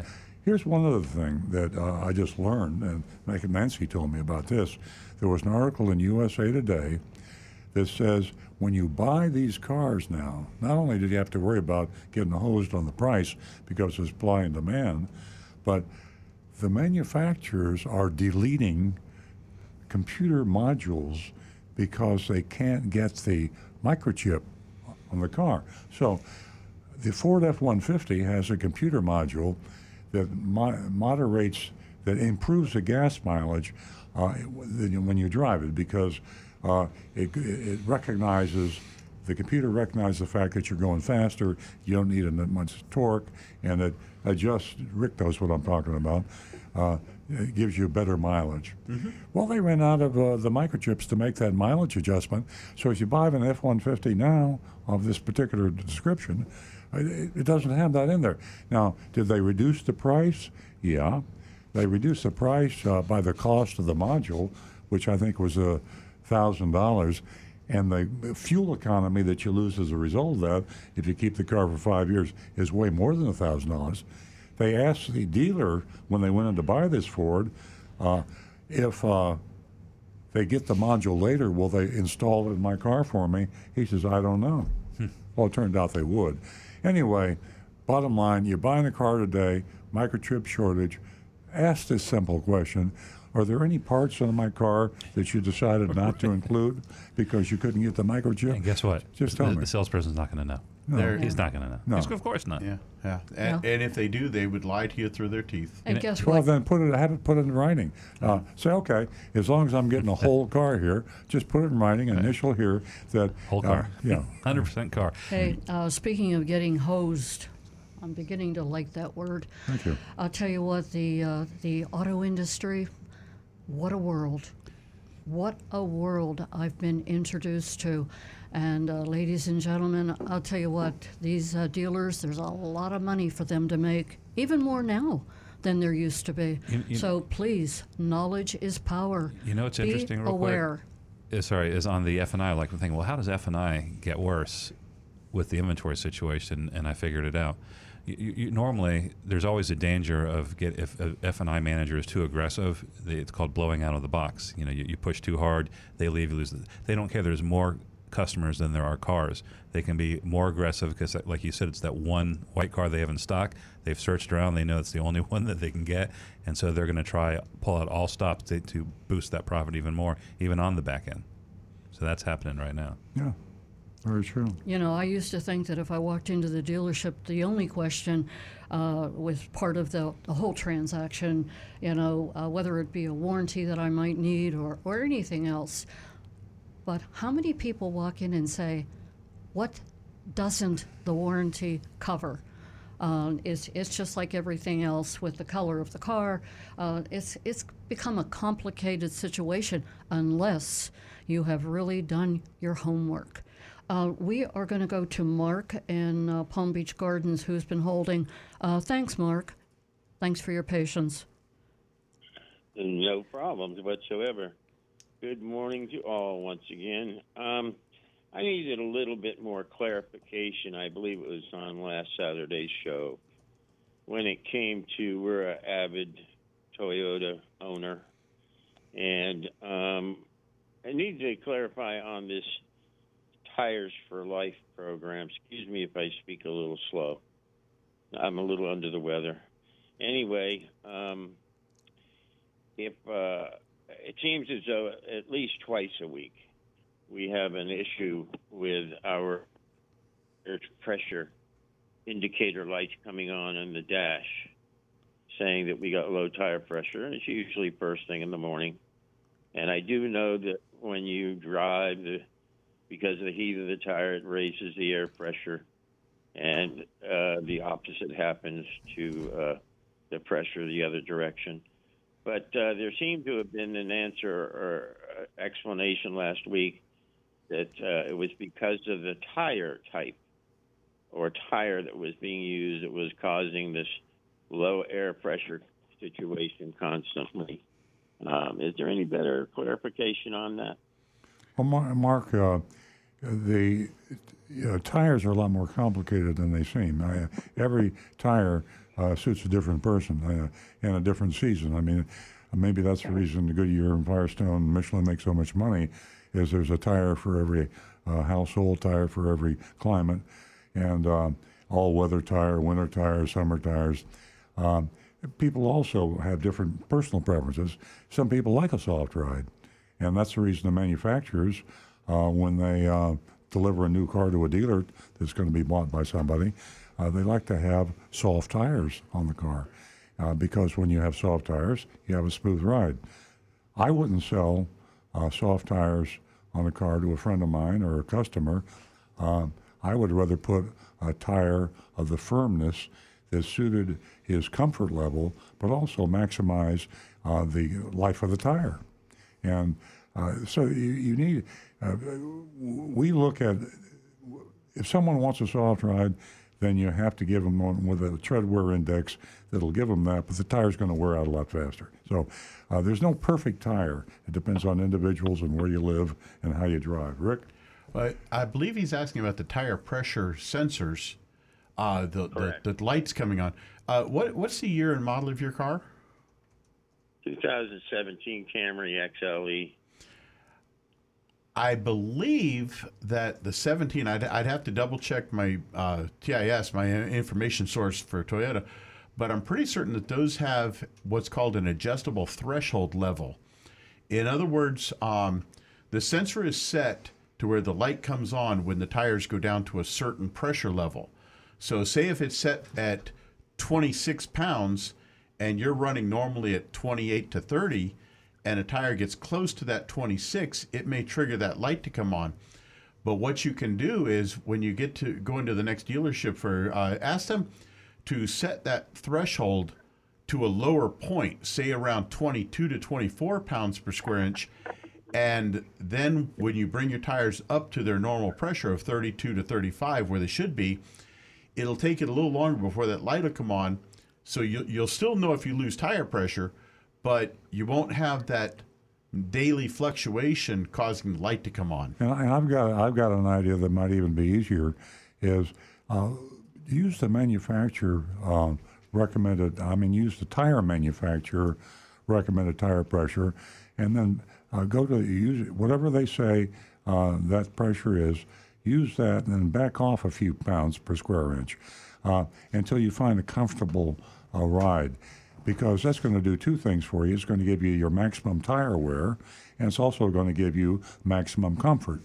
Uh, and it's tailored to you. If you do that, you're never going to have your tire pressure light come on unless you have a very low threshold of pain when it comes to uh, a bumpy ride, and you have to go so so soft that the manufacturer's specifications are going to cause the indicator light to come on.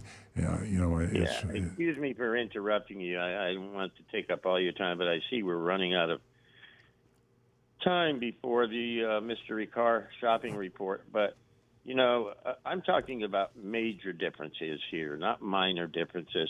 I mean, you can walk outside and see the tire half flat. It's not a minimal amount. I mean, it's not 28 or 30 pounds versus 24 pounds. And schlepping to the gas station three times, two or three times a week to fill the tire up and then for it to pressure up. Well, Mark, you've got you've got a leak in your tire. You got a leak in your tire because you're not going to. You don't have a normal condition of a tire This uh, doing this that. jumps all the way around the car. Yeah. It jumps all the way around the car. It can be several tires. Yeah. It can be two tires. Well, all And I can, the, the, uh, all I guys can, are the only guys we deal with. yeah, all I you can. know, it's under the cars, tires, tires. Then we then we've then we've dropped the ball in not finding your leak because you you're not going to have a car a tire uh, deflated uh, you know, where where you can see the car sit uh, the rim sitting on the ground unless there's a leak in the tire. So we need to find it. We drop the ball. You need to back in, bring it back in. We'll hook you up with our service manager, and we'll get it fixed for you. Yeah, I didn't mean to implicate it was, you know, the rim on the ground, but you know, eyes wise, Yeah. visually, it's a. What model? Are you, what model are you driving, Mark? Again, it's a 2017 Okay. Camry XLE. Yeah. And um, We'll like I check it say, out. my daughter does most of that because I'm handicapped. Yeah. We'll check it out. Um, so it, it, it Yeah. becomes. I didn't know if it was the type of thing where the tire required to be taken off the wheel, remounted. That maybe there's when it was um, originally the tire. The tires we got were just we got them from Josh Scott in the service department. Gosh, just a couple of months ago. And I didn't know that you know it can be the left front one day and the right rear the next. Well, like you just said, we're running short on time. We're getting near the the mystery shopping the report, and we can't diagnose it on the air, but we will certainly Right. uh, diagnose it at the dealership. Thank you very much for the call, Mark, and please call again. Yes, sir. Yeah, thank you, Bye-bye Mark. now. We're here for you, and we'll get to the bottom of the problem. And thank you for the phone call. Uh, as uh, Earl said, uh, we're going to be going, uh, coming up to the mystery shopping report. But there's one thing I want to mention real quick. Uh, now that there are so many of us that are going to the internet uh, to purchase a, a, a vehicle, not all of us are savvy. And uh, we need a few volunteers to help some of the seniors get you know, uh, through the process of uh, maneuvering their way around and uh, getting the information that they need. And you can help us. You can help us uh, by volunteering and uh, assisting some of the seniors who want to purchase a car, lease a car, uh, whatever. And you can go to Earl on Cars and you can get the rest of the information that you need to become a volunteer. uh, 877 960 9960. And uh, uh, actually, uh, what we're going to do is we're going to close the phone lines, and uh, you can text us with your grade for the mystery shopping report. Uh, and uh, you are an important part of the show, so stay tuned for that. We're going to go to Stu, I believe. Yep, got a bunch of texts. Bob um, Texas says we purchased a new Mazda this week. I learned from you, and I think I got a fair price. I went to three dealers after researching on Consumer Reports as you recommended. One was for Costco pricing. Another dealer matched it as we hadn't take we hadn't take the, the worksheet from Costco dealer. Uh, we didn't tell the second dealer it was a Costco pricing, and they matched it. Hmm. Thank you for educating me. Also, we, we also read Earl's book as part of our learning process. We love to hear that. Boy, I feel I love that kind of a Oh, input. It just makes it feel life is worthwhile. Yeah. Thank you. All right. Uh, I did a little, uh, since these were coming in, I was able to do some research and get quick answers. So uh, this one says I'm looking to buy a small used car for my 17 year old daughter. We want to stay under around $10,000 or under. What car is the best combination of reliability, safety, and value? So I went over to Consumer Reports. Ah. And Consumer Reports has the good choices for teens cars. It's right there on the website. So Yeah. here they are, around 10,000 and under. Uh, there's four of them. The Mazda 3 sedan um, between the years 20, 2012 and 2013. Toyota Prius 2011 to 2013. The Honda Civic sedan 2012 to 2015. And Toyota Corolla sedan 2014 or newer. They have prices. I don't know how accurate these are reflecting uh, market prices now. Um, but those are the ones that, in terms of reliability, safety, and all that, and just traditionally a good value. Look at those cars. Yeah, I great, love in- it. great information. And you know, ladies and gentlemen, don't forget uh, Consumer Report. It has so much information in it about what Ju- uh, Stu just uh, spoke of, but so many other uh, subjects that are interesting about your tires, about your car, about your comfort, everything. Pick up Consumer Report. You can't go wrong. Okay. Uh, next one, he says, uh, oh, consumer, another Consumer Reports one. Consumer Reports put out their article on how to save on gas this summer. Some of their ideas are great. Keep your tank half full at all times in case there's a shortage. Use gasbuddy.com to find the cheapest stations. Don't speed. Be careful with aerodynamics. Think roof racks with luggage. Rick, what other suggestions do you have for listeners who may be doing summer driving this year? Clear all that extra stuff out of your car. Get it out of the trunk. trunk. Get the weight out of there. Yeah. And consider Costco. If you're a Costco member, look at Costco for fuel. Uh-huh. And overinflate your tires. I, Yes. ha- I have an even better idea than any of that, and I'm going to replace Consumer Reports suggestion.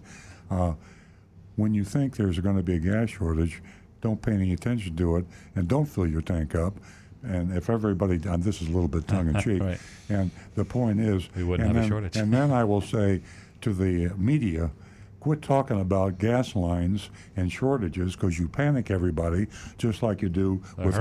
hurricanes, and people go out and buy all the duct tape and all the uh, the water, and they're they're lined up at Home Depot and Walmart, and the media spooks people Yep. into doing stupid things. There was no gas shortage. The only shortage was the mass hysteria created by television, digital, uh, Facebook, and everybody talking Yep. about it. And uh, I. I have- Shame on you, Consumer Reports. yeah, yeah, right. Yeah, if everybody goes out and wants to top their tank off or have at least a half a tank, we will have a gas shortage. And then there'll be lines and you won't be able to buy gas. Hey, I have a question for you. Do you remember? Do you remember it being on the news? A woman at a gas station with a bucket. Do you remember that? I do, yeah. I Uh, do. ladies and I saw videos of people with plastic bags Yeah. filling them with gasoline, Silly. and a guy with a tarp in the bed of a pickup filling it with gasoline. the videos We're are out there. As, it a- as a actually society, happened. we're it, it's just unbelievable. And folks, all of you who filled up those red gas cans with gasoline and they're sitting in your shed, unless you're 100% certain that that gas is still fresh and clean, you put that in your car and you're going to be paying me Yeah. and my fellow mechanics a whole lot of money to clean out your fuel system and get your car running right again. you know, Okay, back, we got a few more. Yeah. Uh, but back to uh, the uh, question about uh, gas mileage and everything. You know, it's amazing how you can control everything in your car by emptying out your trunk, by being careful as to how you're driving. I mean, your driving affects the gas, the tire, everything. And loading your car up with things that have been there for I don't know how long, get rid of them. Okay. Back to Stu. All right. Uh, Earl, this is for you. Do you believe Toyota's claims that their come from behind approach with regard to EV production was by design, or do you think they were actually caught sleeping when demand for EVs surged? I think they were caught sleeping. Uh, here's an interesting uh, uh, take. I'm glad you asked that question. Uh, I mentioned earlier that the chairman of the board of Toyota is a member of the Toyota family, the founder, and uh, the current uh, Toyota um, chairman is Akio. And Akio loves to race cars, and he loves combustion engines, and he likes the idea of the roar and the power, and you know all you. He's like a folks out- Formula yeah, racer. like I did when I was a kid. Uh, and I I thought that was last week. Yeah, that's true. And so We were roaring, and you were Roaring. filled filled with power. So I think Akio Toyoda has let his personal beliefs uh, throw the ship off course a little bit, and now they're trying to make up for it. But there's some truth to the makeup. Uh, they did pioneer electric cars. Let's not forget that they pioneered the hybrid, which is an electric car. It's just not totally electric. And in terms of battery technology and a whole lot of other things with respect to electrifying cars, Toyota got in on the ground floor when everybody thought they were being silly. General Motors laughed at them. They said, You're crazy. This Prius is going nowhere. And look where they are today. But they did get hung up on combustion engines, and that's the reason that Yeah. uh, they are playing catch up. They also like hydrogen a lot. They're building a, um, a hydrogen city in Fukushima. If you remember, that was where the and big that's another big mistake because we don't have the infrastructure Right. for the hy- hydrogen is a perfect fuel. It's totally clean, but you cannot Right. practically do the infrastructure to provide hydrogen to the world. Well, that's why the story is kind of funny, is because in order to get it done, they're building an entire city based on hydrogen. Yeah, right. It doesn't. ha- that doesn't happen every day. Some people don't like to admit when they make a mistake. Right. Anne Marie's got one for us. She's another one. She says, "By the way, I'd like to say attaboy to you. Last week you mentioned that SunPass now has the SunPass Pro that covers tolls in 16 different states. Uh, the Sun Sentinel posted the story on Thursday. You beat the newspaper by five days. Thanks for the timely news. Hey, it's not it's not, not hard to beat the newspaper by five days. I mean, I, I can't believe the stuff I read in the Palm Beach Post. I mean, I I almost you know if I weren't local, I mean, I do it because in case my neighbor uh, uh, attacks somebody, if I can see what the neighborhood news is, but. Uh, for national news, who needs newspapers? They they get it three, four, five days a week late. All right, we can plow through really quick. We have some anonymous feedback. They're quick. Hey, Earl, I heard Elon Musk announced delays in the first Plaid Model S's. How much longer do you have to wait? Is uh, for yours? And I'll answer. They they announced a, a week delay. um, hello, I remember my high school physics teacher mentioned if you know you're about to get rear-ended, do the following. If you can't avoid it, keep the wheel straight. If possible, place the car in neutral. If you're on a flat surface and won't roll, and take the foot off the brake. The reason is the impact won't be as bad because the energy transfer will be less. He used the item with the metal balls on the string. You know that thing, click clack thing where you lift one, let it go, to demonstrate how the energy is transferred through all these things. So I agree with that, and I'm also a physics major. So I, he's totally right, Doubly and that, that's a good answer. And here's the last one. Are dealers equally willing to negotiate on the price of an ordered car as with one on the lot? Uh, in normal times, yes. Not now. You're gonna you're paying full pop. Uh, Yeah, everything's relative. You're going to get you're going to get laid away on the orange car, just like you will on the white car. Uh, they'll just lay away more on the white car. Well, you know, it's all a matter of supply and demand. If they got a car that you got to have, and they only got one, you're going to pay through the nose. You have no leverage. Yeah. All right, we're done. We're Yeah. done. Uh, ladies and gentlemen, I have to take a moment to thank, uh, uh, for lack of another word, I'll tell you what, Agent Lightning, what a job she has done and continues to do. And uh, the uh, every mystery shopping report that she has done, uh, the proof is in the pudding right there. So we are going to go to our mystery shopping report that takes us to Jim Shorkey Chrysler of North Huntingdon, Pennsylvania. Now back to the recovering car dealer. So we set a new record. Uh, Stu uh, fell into it, got a lucky break, and we decided to grab it and shop somebody 1,091 miles away. New record. So here we go. Jim Shorkey Chrysler, located in North Huntingdon, PA, township on the outskirts of Pittsburgh, Nancy's hometown. 562 miles further than our last record breaker in Nashville. So we're on a roll. Car dealers, you aren't safe anywhere. Right. I don't The care long- where you the are. long arm of the Earl. We'll will- find you. We will find you. We will hunt you down, and we are coming to your dealership. Coming to your hometown. Okay. Why are we picking on Jim Shorkey? Well, his dealership is just a target of opportunity. Agent Lightning had to travel to the Pittsburgh area on personal business and couldn't pass on the chance to set a new long distance mystery shop record.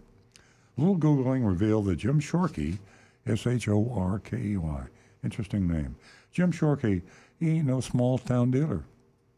He has 13 locations in Pennsylvania and Ohio.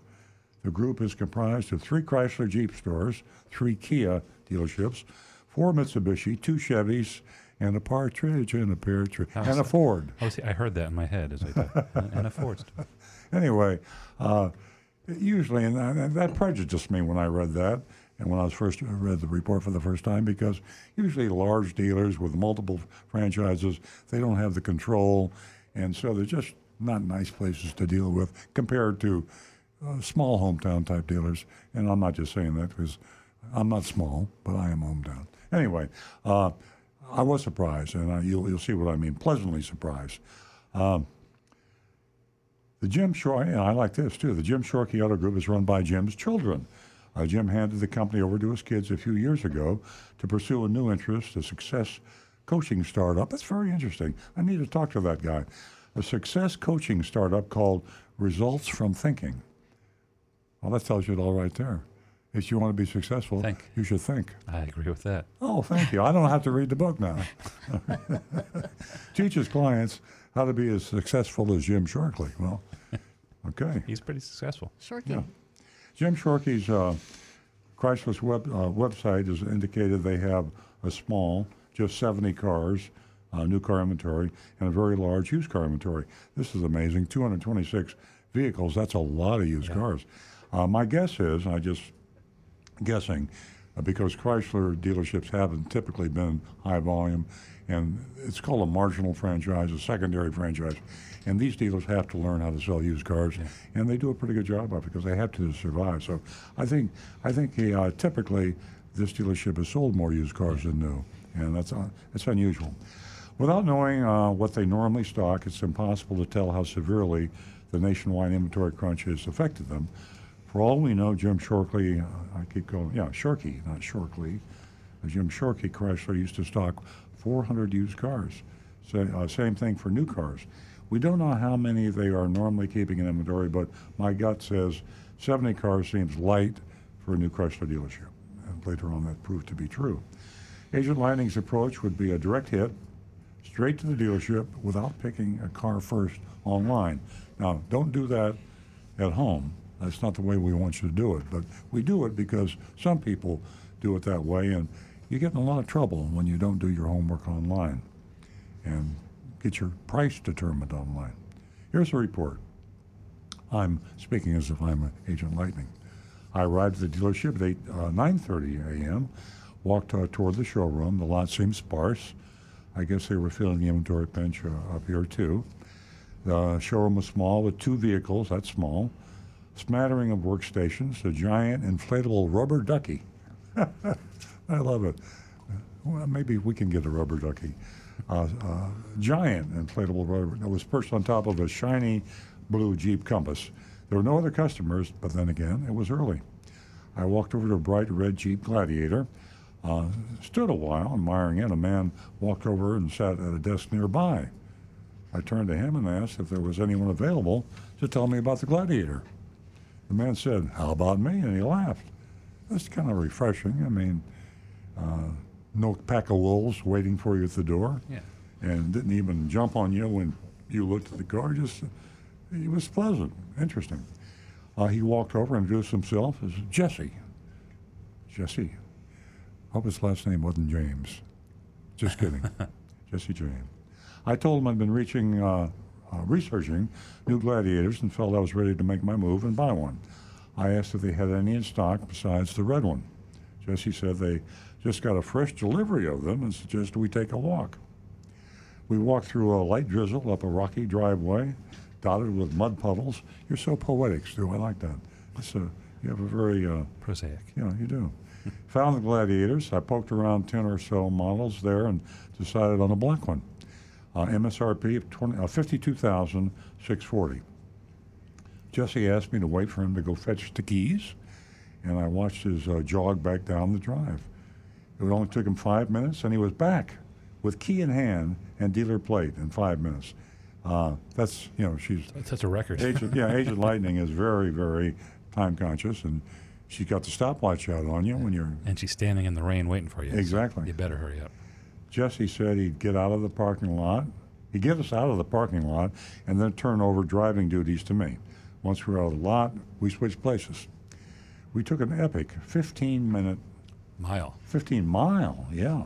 15 mile test drive all over the hilly, winding back roads of suburban Pennsylvania. Oh, I could tell Nancy was thinking fondly of those. my days. heart is pounding. Yeah. Oh, I am way overdue for a trip to Pittsburgh, Pennsylvania. Your ancestral home homelands. Yeah, Jesse was a very knowledgeable about was very knowledgeable about the vehicle, and was also impressed with how much I knew about it. He told a few funny stories along the way. Oh, very folksy. Jesse even, uh, I love this. We have a picture, but I won't hold it up. Uh, Well, Jonathan can put it on the screen. okay, uh, Jesse even moved a confused cardinal. Now, I, that's an unusual term. I, I thought he was injured, but confused. I like it better because I don't feel as torn. I, I did that because I don't know if it was injured or don't know. It was in the middle of the road. There was a bird. There was a bird in trouble in the road. I didn't know if it was bad to say that they just moved it off to the side and let it die. No, they or- were standing. Oh, jeez. Right. Yeah, he was standing. Anyway, Jesse uh, you know, Got out of the he- car. Hell, hell, stopped the car and, and got and, And saved took, the bird. And took care of the bird. Yeah. He described uh, the current year car business. The current car business is crazy. Said he'd never seen anything like it. He told me they normally uh, stock over 300 new cars, and they only had 68. Now, we uh, returned to the dealership, and Jesse directed me to park inside the service area, so we could get out of the rain. A very thoughtful guy. Then, uh, not only with birds, but with customers. Yeah. There, he demonstrated more features like how to uh, retract and put up uh, the soft convertible top. We walked back to the showroom, found Jesse's desk. He offered me a choice of water, coffee, tea. That's nice. Um, I declined. He asked me if I'd be paying cash or financing. I said I planned to finance, and he responded by asking me how my credit was. I said it was excellent. This is all standard operating procedure. Um, Jesse asked me if I was 100% sure this Gladiator was the one I wanted, and if there was any other vehicle I'd like to see. I like that too, the phraseology. Typical, if you're in South Florida, they say, You if I it? get the right price on that Gladiator, will you take it home today? Right. Yeah. If you say, "Are you sure there's any other vehicles you want to consider?" the customer will offer whether or not that's the one they want. Yeah, you know. So this is really unusual, and this is very, very friendly, and it's very customer friendly. So uh, enjoy the ride. This is going to be a fun shop. I said this was the one. He went on to gather my personal information and my driver's license and insurance card. Jesse asked me to give him about five minutes to get uh, the numbers together. He thought he was back in five minutes. Like I told you earlier, he's, he's good at that. Uh, she's good at that. He presented a worksheet that had a finance grid and a cash price uh, break even. Breakdown. Um, breakdown. Yeah, I'm sorry. I was uh, I was given a $500 discount on MSRP off MSRP. He added 394 for a document prep. So there, there's there's the hidden fee, but you know, $394. That's like a gift. If you're in South Florida, try $3,000. I mean, uh, we have dealers with thousands of dollars in uh, hidden fees, and 394. So it's it's still happened. It's endemic. It's, it, yeah. it's a pandemic, but it's uh, less of a problem in the Pitts- Pittsburgh area. 251 uh, for license title and five dollar for tire battery, and that's all standard operating procedure. And he's got 13 stores. My guess is it's standard in all the the short. What did I say? Shorkey. Shorkey. Yeah. Uh, stores in in Pennsylvania. Out the door was uh, $56,439. Jesse said he could add gap insurance for 899 if I chose. I declined, and I said I planned to do, put um, a lot of money down. Now, uh, also this case here where it's a one person uh, looking at the finance and the products, that's not to say they would have come at you again if you were going to go financing the car. Um, we don't know, but it's pleasant to deal with one person. I think this is what was going on. Um, as I studied the worksheet, Jesse told me that everything I saw was exactly what the final paperwork would be. Uh, there wouldn't be anything else added, anticipating what Agent Lightning was thinking. He said there were no ha- they were a no haggle dealership, and everyone liked it better that way, and customers and the salespeople. Um, I can testify most do, but everybody doesn't. Some people still want to, you know, Yeah, most do. That yeah.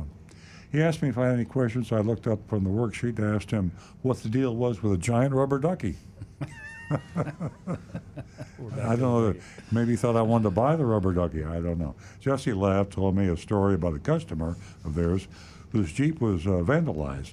Rather than let herself be consumed with anger, and sometimes we do this, and it's not healthy, the customer began to leave rubber duckies, I love this, on every Jeep she saw. Right, an act of love. I don't, I don't get it, but it's really sweet somehow. Yeah. It's either sweet or mentally It's a mental li- a problem. little- I mean, little- a li- little bit. Yeah. I mean, I mean, I want to believe it. Yeah. I want to believe that But- she's wandering around Pittsburgh putting rubber duckies. Well, they're duckies. scary crazy and they're sweet crazy, and she's yeah. sweet crazy. Yeah. Yeah. It's. When the dealership found out about this, they honored her. This is the, wo- the woman that had the issue uh, with a giant rubber ducky in the showroom. They also gave every customer a free rubber ducky. So if you're in Pittsburgh area and you go to the Shorkey uh, Chrysler Jeep Dodge dealership, you get a free rubber ducky.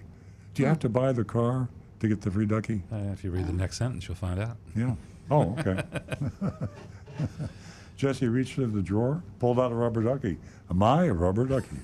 I thanked him, and I said I'd be in debt. Maybe he has. She has to return the rubber ducky. I don't know. She has rubber ducky, and Yeah. she did not buy the Jeep. she ain't coming back. No. I can tell you. Okay. Uh, must be something about folks from Pittsburgh. This was the nicest mystery shop ever. There was none of the expected car dealer bad behavior, and we never see salespeople as genuine as Jesse. Jim Shorkey, Chrysler, did have a cute little dealer fee of $364. I mean, you know, coming from South Florida, 364 is cute. I did. I, I, it was adorable. Yeah, you, you, you thank them. You thank somebody for a small dealer fee. Uh, anyway, uh, I think we should let it slide. That's Agent Lightning's opinion. And uh, great report. And Nancy uh, was very uh, emotionally taken with this whole experience. It's a culture uh, thing in, in Pittsburgh. And uh, we shopped other dealers in the area. And Pittsburgh is a, I don't know what the word is, it's more of a trusting, transparent, it seems to be Pennsylvania. Seems to be a heartland kind of a thing. Yeah, and, there, and also Pittsburgh. You're, that's over in the western part, right, of the state, like west southwestern. It's like, and then out there near um, eastern Ohio, Youngstown. I've been out there. Friends out there. It's different. Yeah. People are nicer. Yeah, here, I'm going to hold the picture up anyway. I know that Jonathan put it up. It's so cute. A little robin redbreast, and there's Jesse coming to help the little robin redbreast get out of the road. Rick? Uh, Kirk Farrell on YouTube says Pennsylvania regulates the document fees, the dealer fees. Ooh. Uh, maximum is three ninety four, but it is still negotiable, of course. See, I love callers and, And they're less than the, they're less than the maximum. And then, and then right, three ninety four. Okay, kudos, not so much to Shorkey Chrysler Jeep, but to the to the state of Pennsylvania for pu- putting some sanity on the de- on the, on the so they're not. See, when you when when when the attorney general or whatever the, the law says, maximum three hundred ninety four dollars. Then you know that's baked into the price because every dealer is at three ninety four, and so that uh, kudos to uh, Pennsylvania state government. That's really good. Yeah, if we had a show in Pennsylvania, we would just say, "Hey, just mentally add three ninety four to every single price you see."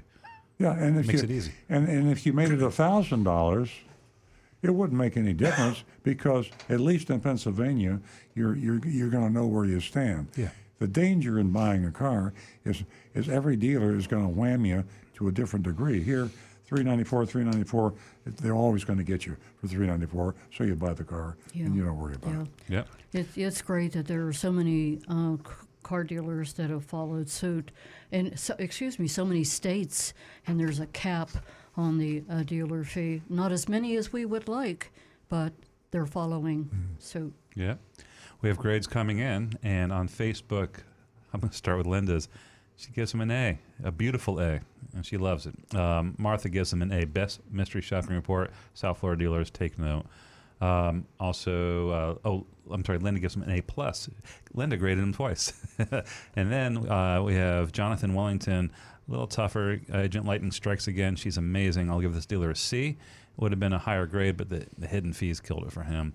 Emery gives him an A plus for the cool duck, getting keys quickly, 15 mile test drive, and helping the bird. Good, friendly customer service, very refreshing. Bob uh, gives him an A, and Frank. Oops, uh, they're popping in left and right. Everybody was moved by this. Yeah, I was in tears. Yeah, Frank uh, gives him an A, uh, A plus, and gives me a duck emoji, and uh, Mark gives him an A too. So I'm I'm I'm going I'm going with the crowd. A. Rick? I've got Andrew with an A plus for Shorkey, Ernesto A plus, Mark with even with the dealer fee, I'll give him an A. Uh, Brian, I would grade them a B. I would never buy a Jeep. I would buy a Toyota because they last longer. Uh, Guy, I'm giving him an A. And let's see, uh, other channel, nobody yet there, but for me, I'm I'm going with the A plus. Uh, I think they did a great job. Pittsburgh Earl, what do you what do you say? Well, I can definitely say it's a different world. It's a different world in Pittsburgh, Pennsylvania. Um, now, uh, enough about me and uh, this rubber ducky. Uh, I think that we should erect something at the dealership like a lightning bolt, uh, something along that nature. Agent Lightning has done such a magnificent job. Um, let's forget Shorkey, uh, but she has done a fantastic job at what she does. Her heart, her soul is in, and the passion. Uh, it's just an amazing job that she does. And let's get to Jim Shorkey. His children, his children are there. What a warm and fuzzy feeling when you think about that. And, well, Earl won't like it. Um, you, we're not allowed to talk about Earl Stewart Toyota, but he too has three sons. And I want to tell you what, what a magnificent job they are doing in carrying on his reputation, his legacy, his honesty, his transparency. And in this day, in this world that we're in, I want to tell you what, we need it. So kudos to not only Jim Shorkey, but Earl Stewart Toyota. And I give them an A plus. Well, I, uh, I, I think for my grade, I don't think there's any way. If we don't give them an A plus, who are we going to give an A plus? And uh, uh, that is uh, arguably the best shopping report we've ever had. Uh, we had the uh, uh, buy here, pay here, lot, the Wallace store and Stewart. Um, what's what's the name of that again, Stu? Uh, Easy Pay. Easy Pay cars. Yeah. Easy, Easy Pay. Pay. And uh, uh, they did a remarkable job too.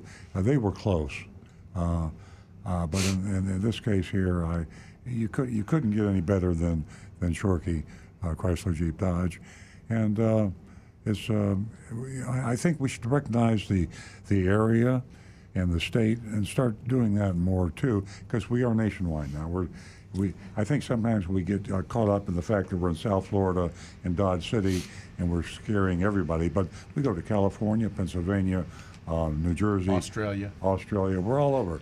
but so far, Pittsburgh, Pennsylvania. Has won our hearts. There's a pawn shop on the corner, and never mind. There you go. Hey, go Steelers. Boy, oh boy, oh boy. Can't wait until football season. I still have faith in you guys. Listen, thank you for tuning in to Earl Stewart Toyota. Uh, excuse me. That's because you're just doing a commercial. yeah, exactly. I could do a great one.